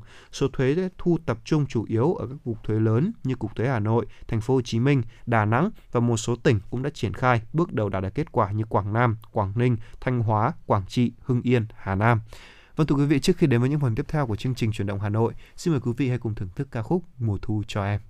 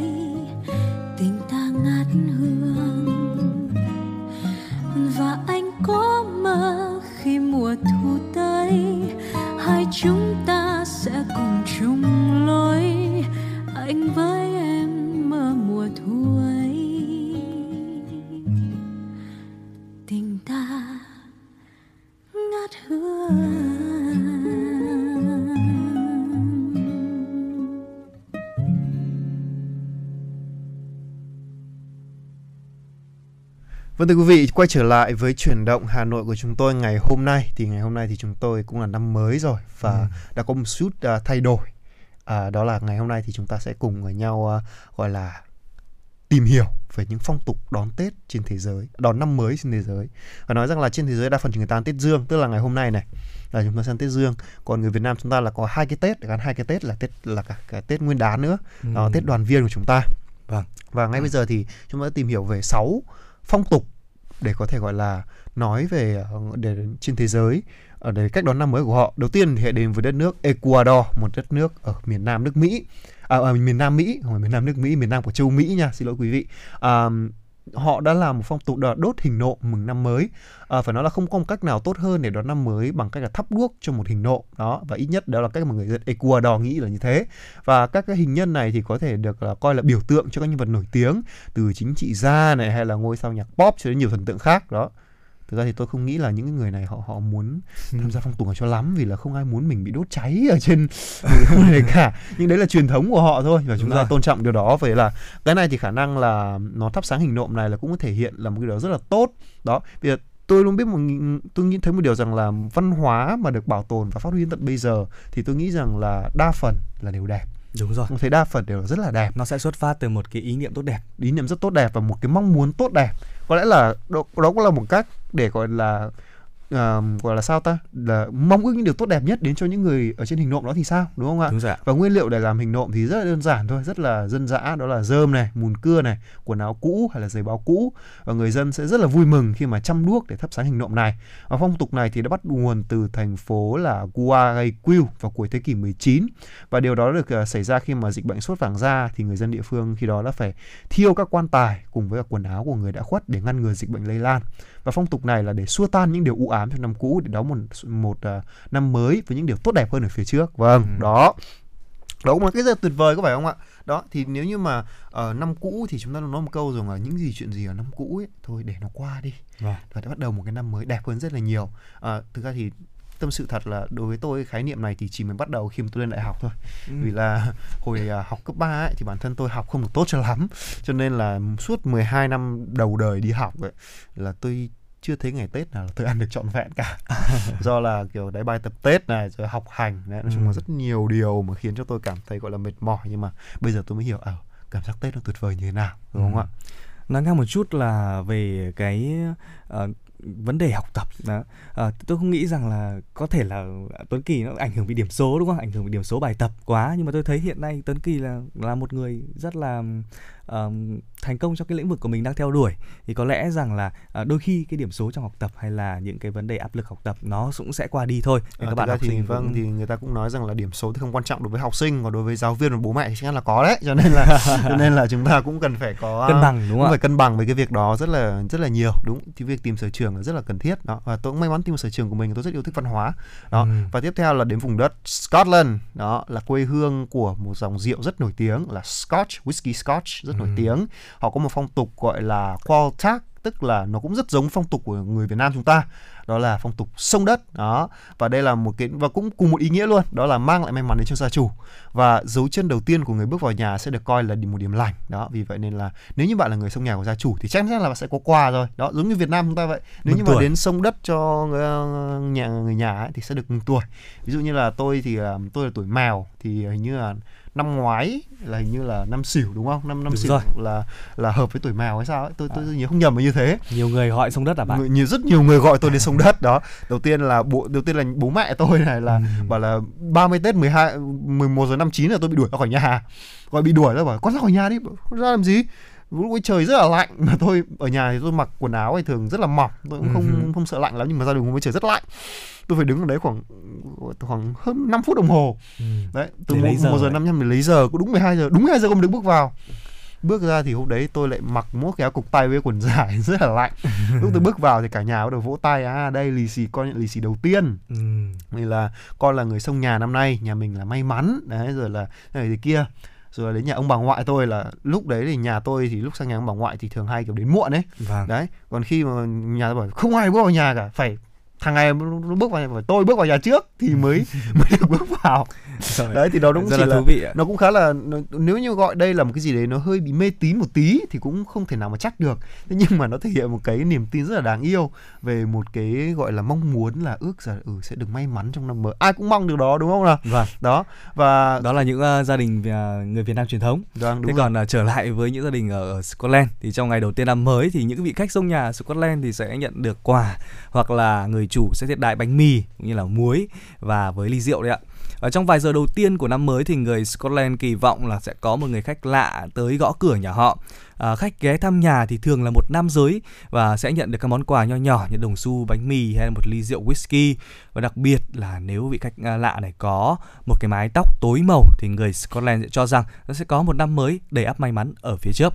Tuy nhiên người Scotland lại kiêng kỵ đối với khách hàng à, những người vị khách nào mà đến sông nhà có mái tóc màu vàng hoe vì họ cho rằng là mái tóc màu vàng sẽ không đem lại may mắn. Đấy. à, có một cái điều khác cũng, biệt ở cũng đây. là, cũng là phải cũng là phải ấy rất là kỹ đấy À, và nó có nguyên do đấy Tuấn Kỳ ạ là thực ra là cái sự mê tín này xuất phát từ lịch sử cách đây ở hàng nghìn năm rồi. À, một người à, khách gõ cửa nhà à, người Scotland có thể là một kẻ thù xâm lược đó là người Viking. đúng rồi và người đó. Viking thì là đặc điểm của họ là râu tóc của họ vàng hoe rồi. không tức là thì cũng tùy cũng tùy người tức là họ là râu tóc của họ thường là màu đen hoặc màu nâu Ừ. đó đặc điểm của người Bắc Âu và đặc biệt là họ rất là cao lớn nữa Ừ. còn à, đây cũng là phong tục của người ta tôi, tôi bản thân tôi cũng chưa giải thích được Đấy, nhưng mà sẽ hy vọng là quý vị thính giả nào mà gọi là biết được điều này thì hãy chia sẻ với chúng tôi qua số điện thoại đường dây nóng là 024 3773 6688 quý vị nhé À, tiếp theo là chúng ta có đất nước ờ, Romania, một đất nước rất nổi tiếng với huyền thoại Dracula Macaron. À, nếu như mà ai mà đã yêu thích những cái tác phẩm văn học của Bram Stoker thì các bạn sẽ biết nhân vật này đúng không ạ? Và có rất nhiều truyền thống cổ xưa của người Romania mà vẫn còn tồn tại cho đến ngày nay. Đó là điệu múa biểu trưng cho các loài vật để mừng năm mới à, và là một trong số đấy đúng không ạ? Cái này thì nghe hơi giống người da đỏ một tí ở châu Mỹ một tí đúng không nào? Thế Vâng. nhưng mà truyền thống này đã có được khoảng 1.000 năm rồi. Khi mà các lễ hội Thiên Chúa giáo xuất hiện thì người dân sẽ mặc áo lông thú này và đeo mặt nạ gỗ và khắc hình các loại động vật khác nhau như là dê, ngựa hay là gấu để có thể nhảy múa rồi các nghệ sĩ hóa trang giống loài vật ấy nhảy múa từ nhà này sang nhà khác này và sự hiện diện của họ để xua đuổi tà ma mang lại một năm mới đầy ắp may mắn cho thị trấn. À, nếu một vũ công hóa thân thành gấu xuất hiện trước nhà bạn thì đó là điều đặc biệt may mắn. À, theo tín ngưỡng của dân gian người Romania thì mang gấu sẽ mang đến sức khỏe giàu có và hạnh phúc ờ, cho tới gia đình. Đó, cũng đúng đúng không ạ?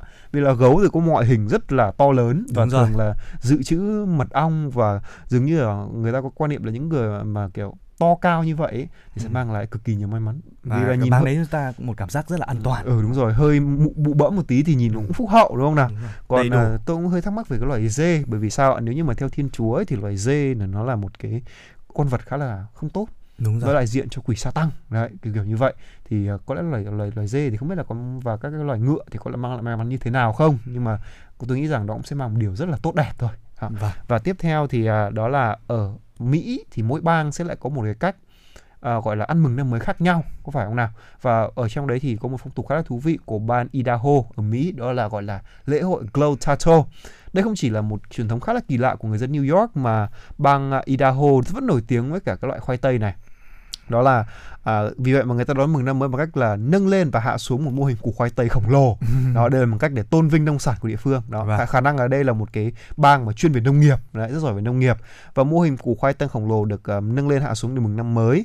Đó, và lễ hội à, Glow Tato tức là có thể gọi là nó có thể giống một cái nó là một kết hợp của hai từ. Tôi nghĩ là đó là ờ, nhấc lên và và potato Đúng tức rồi. là ờ, Là từ ghép đấy. từ ghép một cái từ ghép khá là mang tính gọi là slang gọi là thuật ngữ riêng của họ Ừ. để tôn vinh các cái sản vật là khoai tây của bang Ohio ở thị trấn uh, Boise ở bang Idaho thì phong tục này sẽ được dùng cái cần cầu hoặc là dây kéo để nâng lên hạ xuống với mô hình của khoai tây khổng lồ nặng đến 180 kg cơ được gọi là potato và mô hình được làm từ nhựa thông này sẽ giúp các nhà trồng khoai tây nổi tiếng của bang Mỹ tạo lên tạo, tạo nên đúng không ạ và các nghệ sĩ địa phương sẽ gắng sức để cho nó trông giống củ khoai tây thật nhất có thể đó nói khoai tây thì tôi lại nhớ đến ờ, người bạn nga của chúng ta vì đây cũng là một cái, cái ờ, loại mà nguyên liệu quan trọng để làm Ừ. ra một thứ thức uống nổi tiếng trên toàn thế giới mà người Việt Nam chúng rất yêu thích là vodka đó Ừ, vodka cá sấu à vodka không phải chỉ vodka cá sấu vodka truyền thống của nga cũng được làm từ khoai tây đó. Ok ok ạ. Ờ, và bây giờ thì chúng ta sẽ cùng đến với đất nước Tây Ban Nha.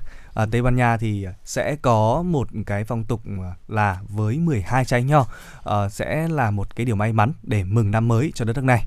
Tây Ban Nha và một số quốc gia châu Mỹ Latin ờ, thì ờ, nó không nổi tiếng về khoai tây mà lại ờ, nổi tiếng về rượu vang.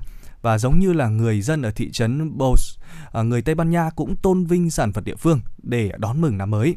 Phong tục là ăn 12 trái nho khi mà tiếng chuông đồng hồ điểm 12 tiếng vào đêm giao thừa ở Tây Ban Nha sẽ ờ, giúp cho người ờ, Tây Ban Nha tin rằng là ờ, mang lại những cái may mắn trong cái thời khắc chuyển giao giữa năm cũ và năm mới. Ờ, khi mà 12 tiếng chuông bắt đầu điểm vào đúng 12 giờ đêm thì ờ, chúng ta sẽ bắt đầu ăn từng trái nho một khi mỗi tiếng chuông điểm. Đó, ăn theo tiếng chuông điểm nha. Và đây cũng là một cái thử thách dành cho những ờ, ờ, người ăn nho vào lúc nửa đêm và cũng là cách để mang lại cái sự vui nhộn cũng như là tiếng cười cho mọi người trong cái cuộc thi ăn nho này vào thời khắc chuyển giao thiêng liêng nhất trong à, mỗi năm. Vâng. tiếp theo là ở nhiều nước còn có một trang phục à, một cái cách phong tục mà nó khá là à, còn nếu ở Việt Nam thì hơi phản cảm một chút đó là phong tục là mặc những loại nội y nó sặc sỡ một tí để có thể chào mừng năm mới Ờ, đối với nhiều nước trên thế giới.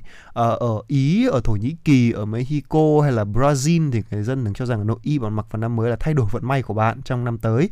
Và điều đó là quan trọng nhất trong ờ, là màu sắc của nội y. Màu đỏ thì may mắn rõ ràng rồi. Bạn có thể có phần lãng mạn hơn trong mắt bạn đời nữa. Cũng là một điều rất là dễ hiểu đúng không nào? Ngoài ra thì màu vàng là mang lại sự thịnh vượng tiền tài trong năm mới. Trong khi đó thì màu xanh lại mang đến sức khỏe và còn tốt hơn là màu trắng mang đến sự bình yên và hòa hợp cho gia đình. Đó mỗi màu sắc đều có một ý nghĩa rất là riêng đúng không nào? Và còn ở Thổ Nhĩ Kỳ thì phong tục này đi xa đến mức mà người ta còn tặng nhau đồ lót màu đỏ để làm quà năm mới nữa. Rất là độc đáo đúng không nào? rất là ờ, rất là nhạy cảm đúng không? khá là nhạy cảm của Việt Nam nhưng đây là một phong tục rất là đáng yêu của Thổ Nhĩ Kỳ. Đó Ờ, ờ, nhưng mà cũng ờ, nếu như mà vì vậy nên cũng đừng ngạc nhiên lắm nếu như bạn có một người bạn là người thổ Thổ Nhĩ Kỳ đưa cho bạn một đôi dép màu đỏ vào năm mới chẳng hạn. Thì đó là một lời chúc mừng năm mới và thịnh vượng dành cho bạn mà thôi. Đó hãy đón nhận nó nhé. Đó và vừa rồi thì là một số chia sẻ về gọi là những phong tục gọi là à, đặc biệt đặc sắc để đón năm mới của các nước. Và ngay bây giờ thì hãy mời quý vị cùng thưởng thức một giai đoạn âm nhạc trước khi chúng ta đến với những phần tiếp theo của chương trình.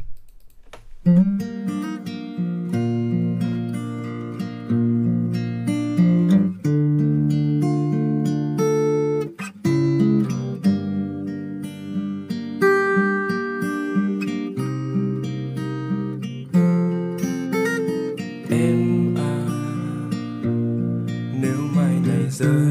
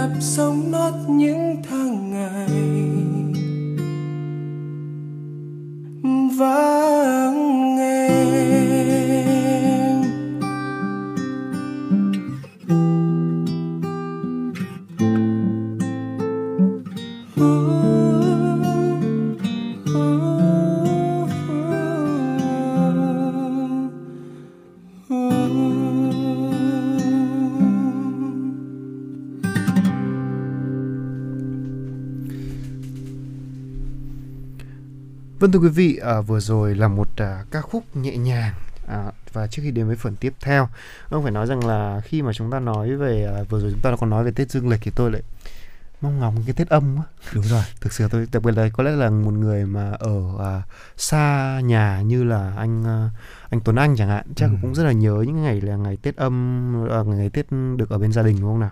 Ừm, thật sự là như vậy à, tôi đã dành cái thời gian Tết Dương ở ở tại à, Hà Nội để à, làm việc để à, ừm, chỉ còn vài ngày nữa thôi chỉ còn hơn chục ngày là chúng ta đã đến với Tết âm lịch rồi à, để dành cái thời gian à, nghỉ Tết âm lịch đến với gia đình cho nó tiện một thể luôn Đúng để rồi. khỏi phải đi đi lại lại à, với đầu tháng đã đã về rồi thì cuối tháng cũng lại có cái kỳ nghỉ Tết tận 9 ngày liền.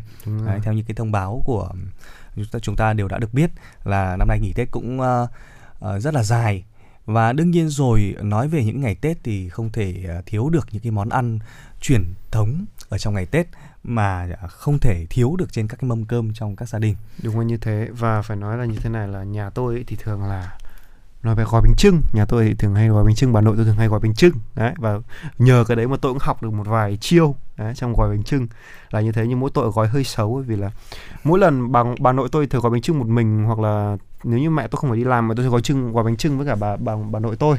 Nhưng mà mỗi lần mà tôi gói bánh trưng thì bà tôi sợ lắm. Vì là thế này à, bà tôi à, hồi trước ấy thường là 4 giờ sáng 5 giờ sáng bà dậy bà gói rồi. Nhưng mà từ hồi mà tôi bảo là bà ơi, bà gọi con dậy gói cùng ấy thì bà đổi giờ xuống còn thành 3 giờ sáng bà dậy bà gói. Vì lý do là lúc ấy chỉ còn bánh chỉ còn ít thôi bà không còn sửa nhiều. Vì là tôi gói bánh ấy thì hồi mới gói thì gói chưa được chắc tay mà. Đấy nên là gói bánh trưng thực sự là một bộ môn nghệ thuật gói sao cho nó đẹp gói sao cho nó, rồi là buộc lạt làm sao cho nó khéo rồi là vỗ bánh như thế nào cho nó đẹp. Nó đó là cả một cái cái cái nghệ thuật trong Đúng việc làm bánh đấy. Ngoài ra cái việc là gói thôi chưa đủ nha, bánh trưng lại còn phải uh, trông nữa. đúng Đấy, rồi. bạn nói đến bà làm tôi cũng nhớ đến ờ, bà ngoại của mình. Là người mà thường sẽ là người trông nồi bánh trưng cho đến cuối cùng cho đến khi Ừ. mà nó ra lò Đấy, ngồi trông ngồi nồi bánh trưng quây quần bên gia đình trong dịp Tết cũng là một trong những cái không khí rất là à, vui vẻ của Tết truyền thống khiến cho chúng ta mà gần đây ờ, rất là nhiều người cũng có những cái quan điểm là à, hay là ờ, Tết ờ, âm và Tết ờ, dương lịch nó gần nhau như thế thì gộp lại với nhau cho nó tiện và Ừ. cũng đỡ mất cái thời gian nghỉ ngơi thì tôi thấy rằng theo cái quan điểm cá nhân của tôi thôi nhá là tôi vẫn thích cái Tết âm lịch của người Việt Nam hơn nó truyền thống và nó lại có những cái hoạt động như là ngồi gói bánh trưng này ờ, ngồi trông ờ, ờ, cái um, nồi bánh trưng để cùng nhau trò chuyện những cái câu chuyện về đời sống hay là cả một cái năm vừa qua chúng ta có cái thời gian ngồi cạnh gia đình với những cái hoạt động như vậy nó rất là ý nghĩa và dường như là nó không thể thay thế được Vâng, đúng là như thế. Và tôi cũng đồng quan điểm với cả anh Tuấn Anh. Nhưng mà đúng thật là khi mà gộp hai Tết lại thì nó có những cái lợi thế nhất định. Ví dụ như là chúng ta sẽ tránh được những cái lúc mà quốc tế làm việc thì mình nghỉ chẳng hạn. Đúng Đó. rồi. Thế nhưng mà phải nói thật là như thế này. Tiền hay là những cái gì đó của chúng ta có thể kiếm là điều rất là quý. Đúng rồi. thế nhưng mà những cái thứ mà truyền thống nói làm nên cái chất của người Việt Nam chúng ta ấy, không nên bỏ. Nó là một cái gì đấy nó rất là đẹp. Và chúng ta khi mà những người con tôi đang nghe kể về những cái người bạn của tôi khi đi xa quê đi du những người học con xa xứ những con xa xứ á, thì các bạn kể là bạn ơi tôi nhớ cái bánh trưng quá. Ừ. chụp cho tôi cái bánh trưng tôi xem được không? Ở bên này chúng tôi cũng gói nhưng mà không có nguyên liệu được như ở đây cái thịt nó không được như là thịt quê rồi là lá rong thì không có phải dùng cái lá chuối hay cái lá gì đấy. Chắc chắn rồi. Đấy để gói gói gói bù vào và không có vị thơm không có mùi thơm cái màu xanh nó không đẹp màu xanh của lá rong. Đó thì đó là một cái rất là đẹp mà chúng ta nên gọi là ừ, lưu giữ lại để có thể gọi là nỗ lực ừm, để có thể chúng ta có thể nỗ lực hơn nữa. Vì là cái việc nghỉ tết này này nó cũng tạo động lực cho chúng ta mà. Vì là chúng ta lúc nào cũng cần phải nghỉ ngơi đúng đúng rồi. không nào? Cái việc cân bằng rất quan trọng. Chúng ta làm việc để hướng đến cái sự bền vững và để giữ gìn cho chính bản sắc của chúng ta. Cho nên cái việc nghỉ tết giữ âm như thế này là một cách để chúng ta làm mới lại bản thân mình để là nghỉ ngơi dành thời gian cho gia đình đó là điều tuyệt vời nhất có phải không nào? Vâng, à, gia đình dường như là có thể nói nếu như chúng ta là những chiếc smartphone thì gia đình là những cái ờ, cục sạc, những cái củ sạc Đúng để rồi. giúp cho chúng ta sạc lại năng lượng. Sau một năm chúng ta đi um, xa xứ để đi uh, làm ăn kiếm tiền xây dựng cuộc sống thì uh, một năm nhìn lại chúng ta quay trở về với gia đình với cái um, Tết âm truyền thống, uh, Tết âm lịch truyền thống sẽ mang đến cho chúng ta uh, một cái nguồn năng lượng mới để chúng ta sạc lại năng lượng và giúp cho chúng ta có một cái năm mới làm việc ờ, thành công hơn Ờ, và đến đây thì thời lượng của ờ, chương trình chuyển động Hà Nội trưa cũng đã dần khép lại rồi. À, xin được cảm ơn tất cả quý vị thính giả đã dành thời gian quan tâm theo dõi và Tuấn Anh cũng như Tuấn Kỳ cũng rất là vinh dự khi đã được lên sóng của chương trình đầu năm mới 2022. Cũng xin gửi đến cho tất cả quý vị thính giả đang lắng nghe chương trình những lời chúc tốt đẹp nhất. Chúc cho quý vị sẽ có một năm mới 2022 thật là nhiều thành công, ở nhiều điều mới vượt qua đại dịch Covid-19 và chúng ta sẽ cùng nhau đến với những thắng lợi mới trong năm mới quý vị nhé. Vâng thưa quý vị và để trước khi kết thúc chương trình thì Tuấn Kỳ và Tuấn Anh xin gửi tặng quý vị uh, thính giả một giai đoạn âm nhạc trước khi chúng ta gọi là kết sóng trong một cái buổi sáng đầu năm rất tuyệt vời ngày hôm nay.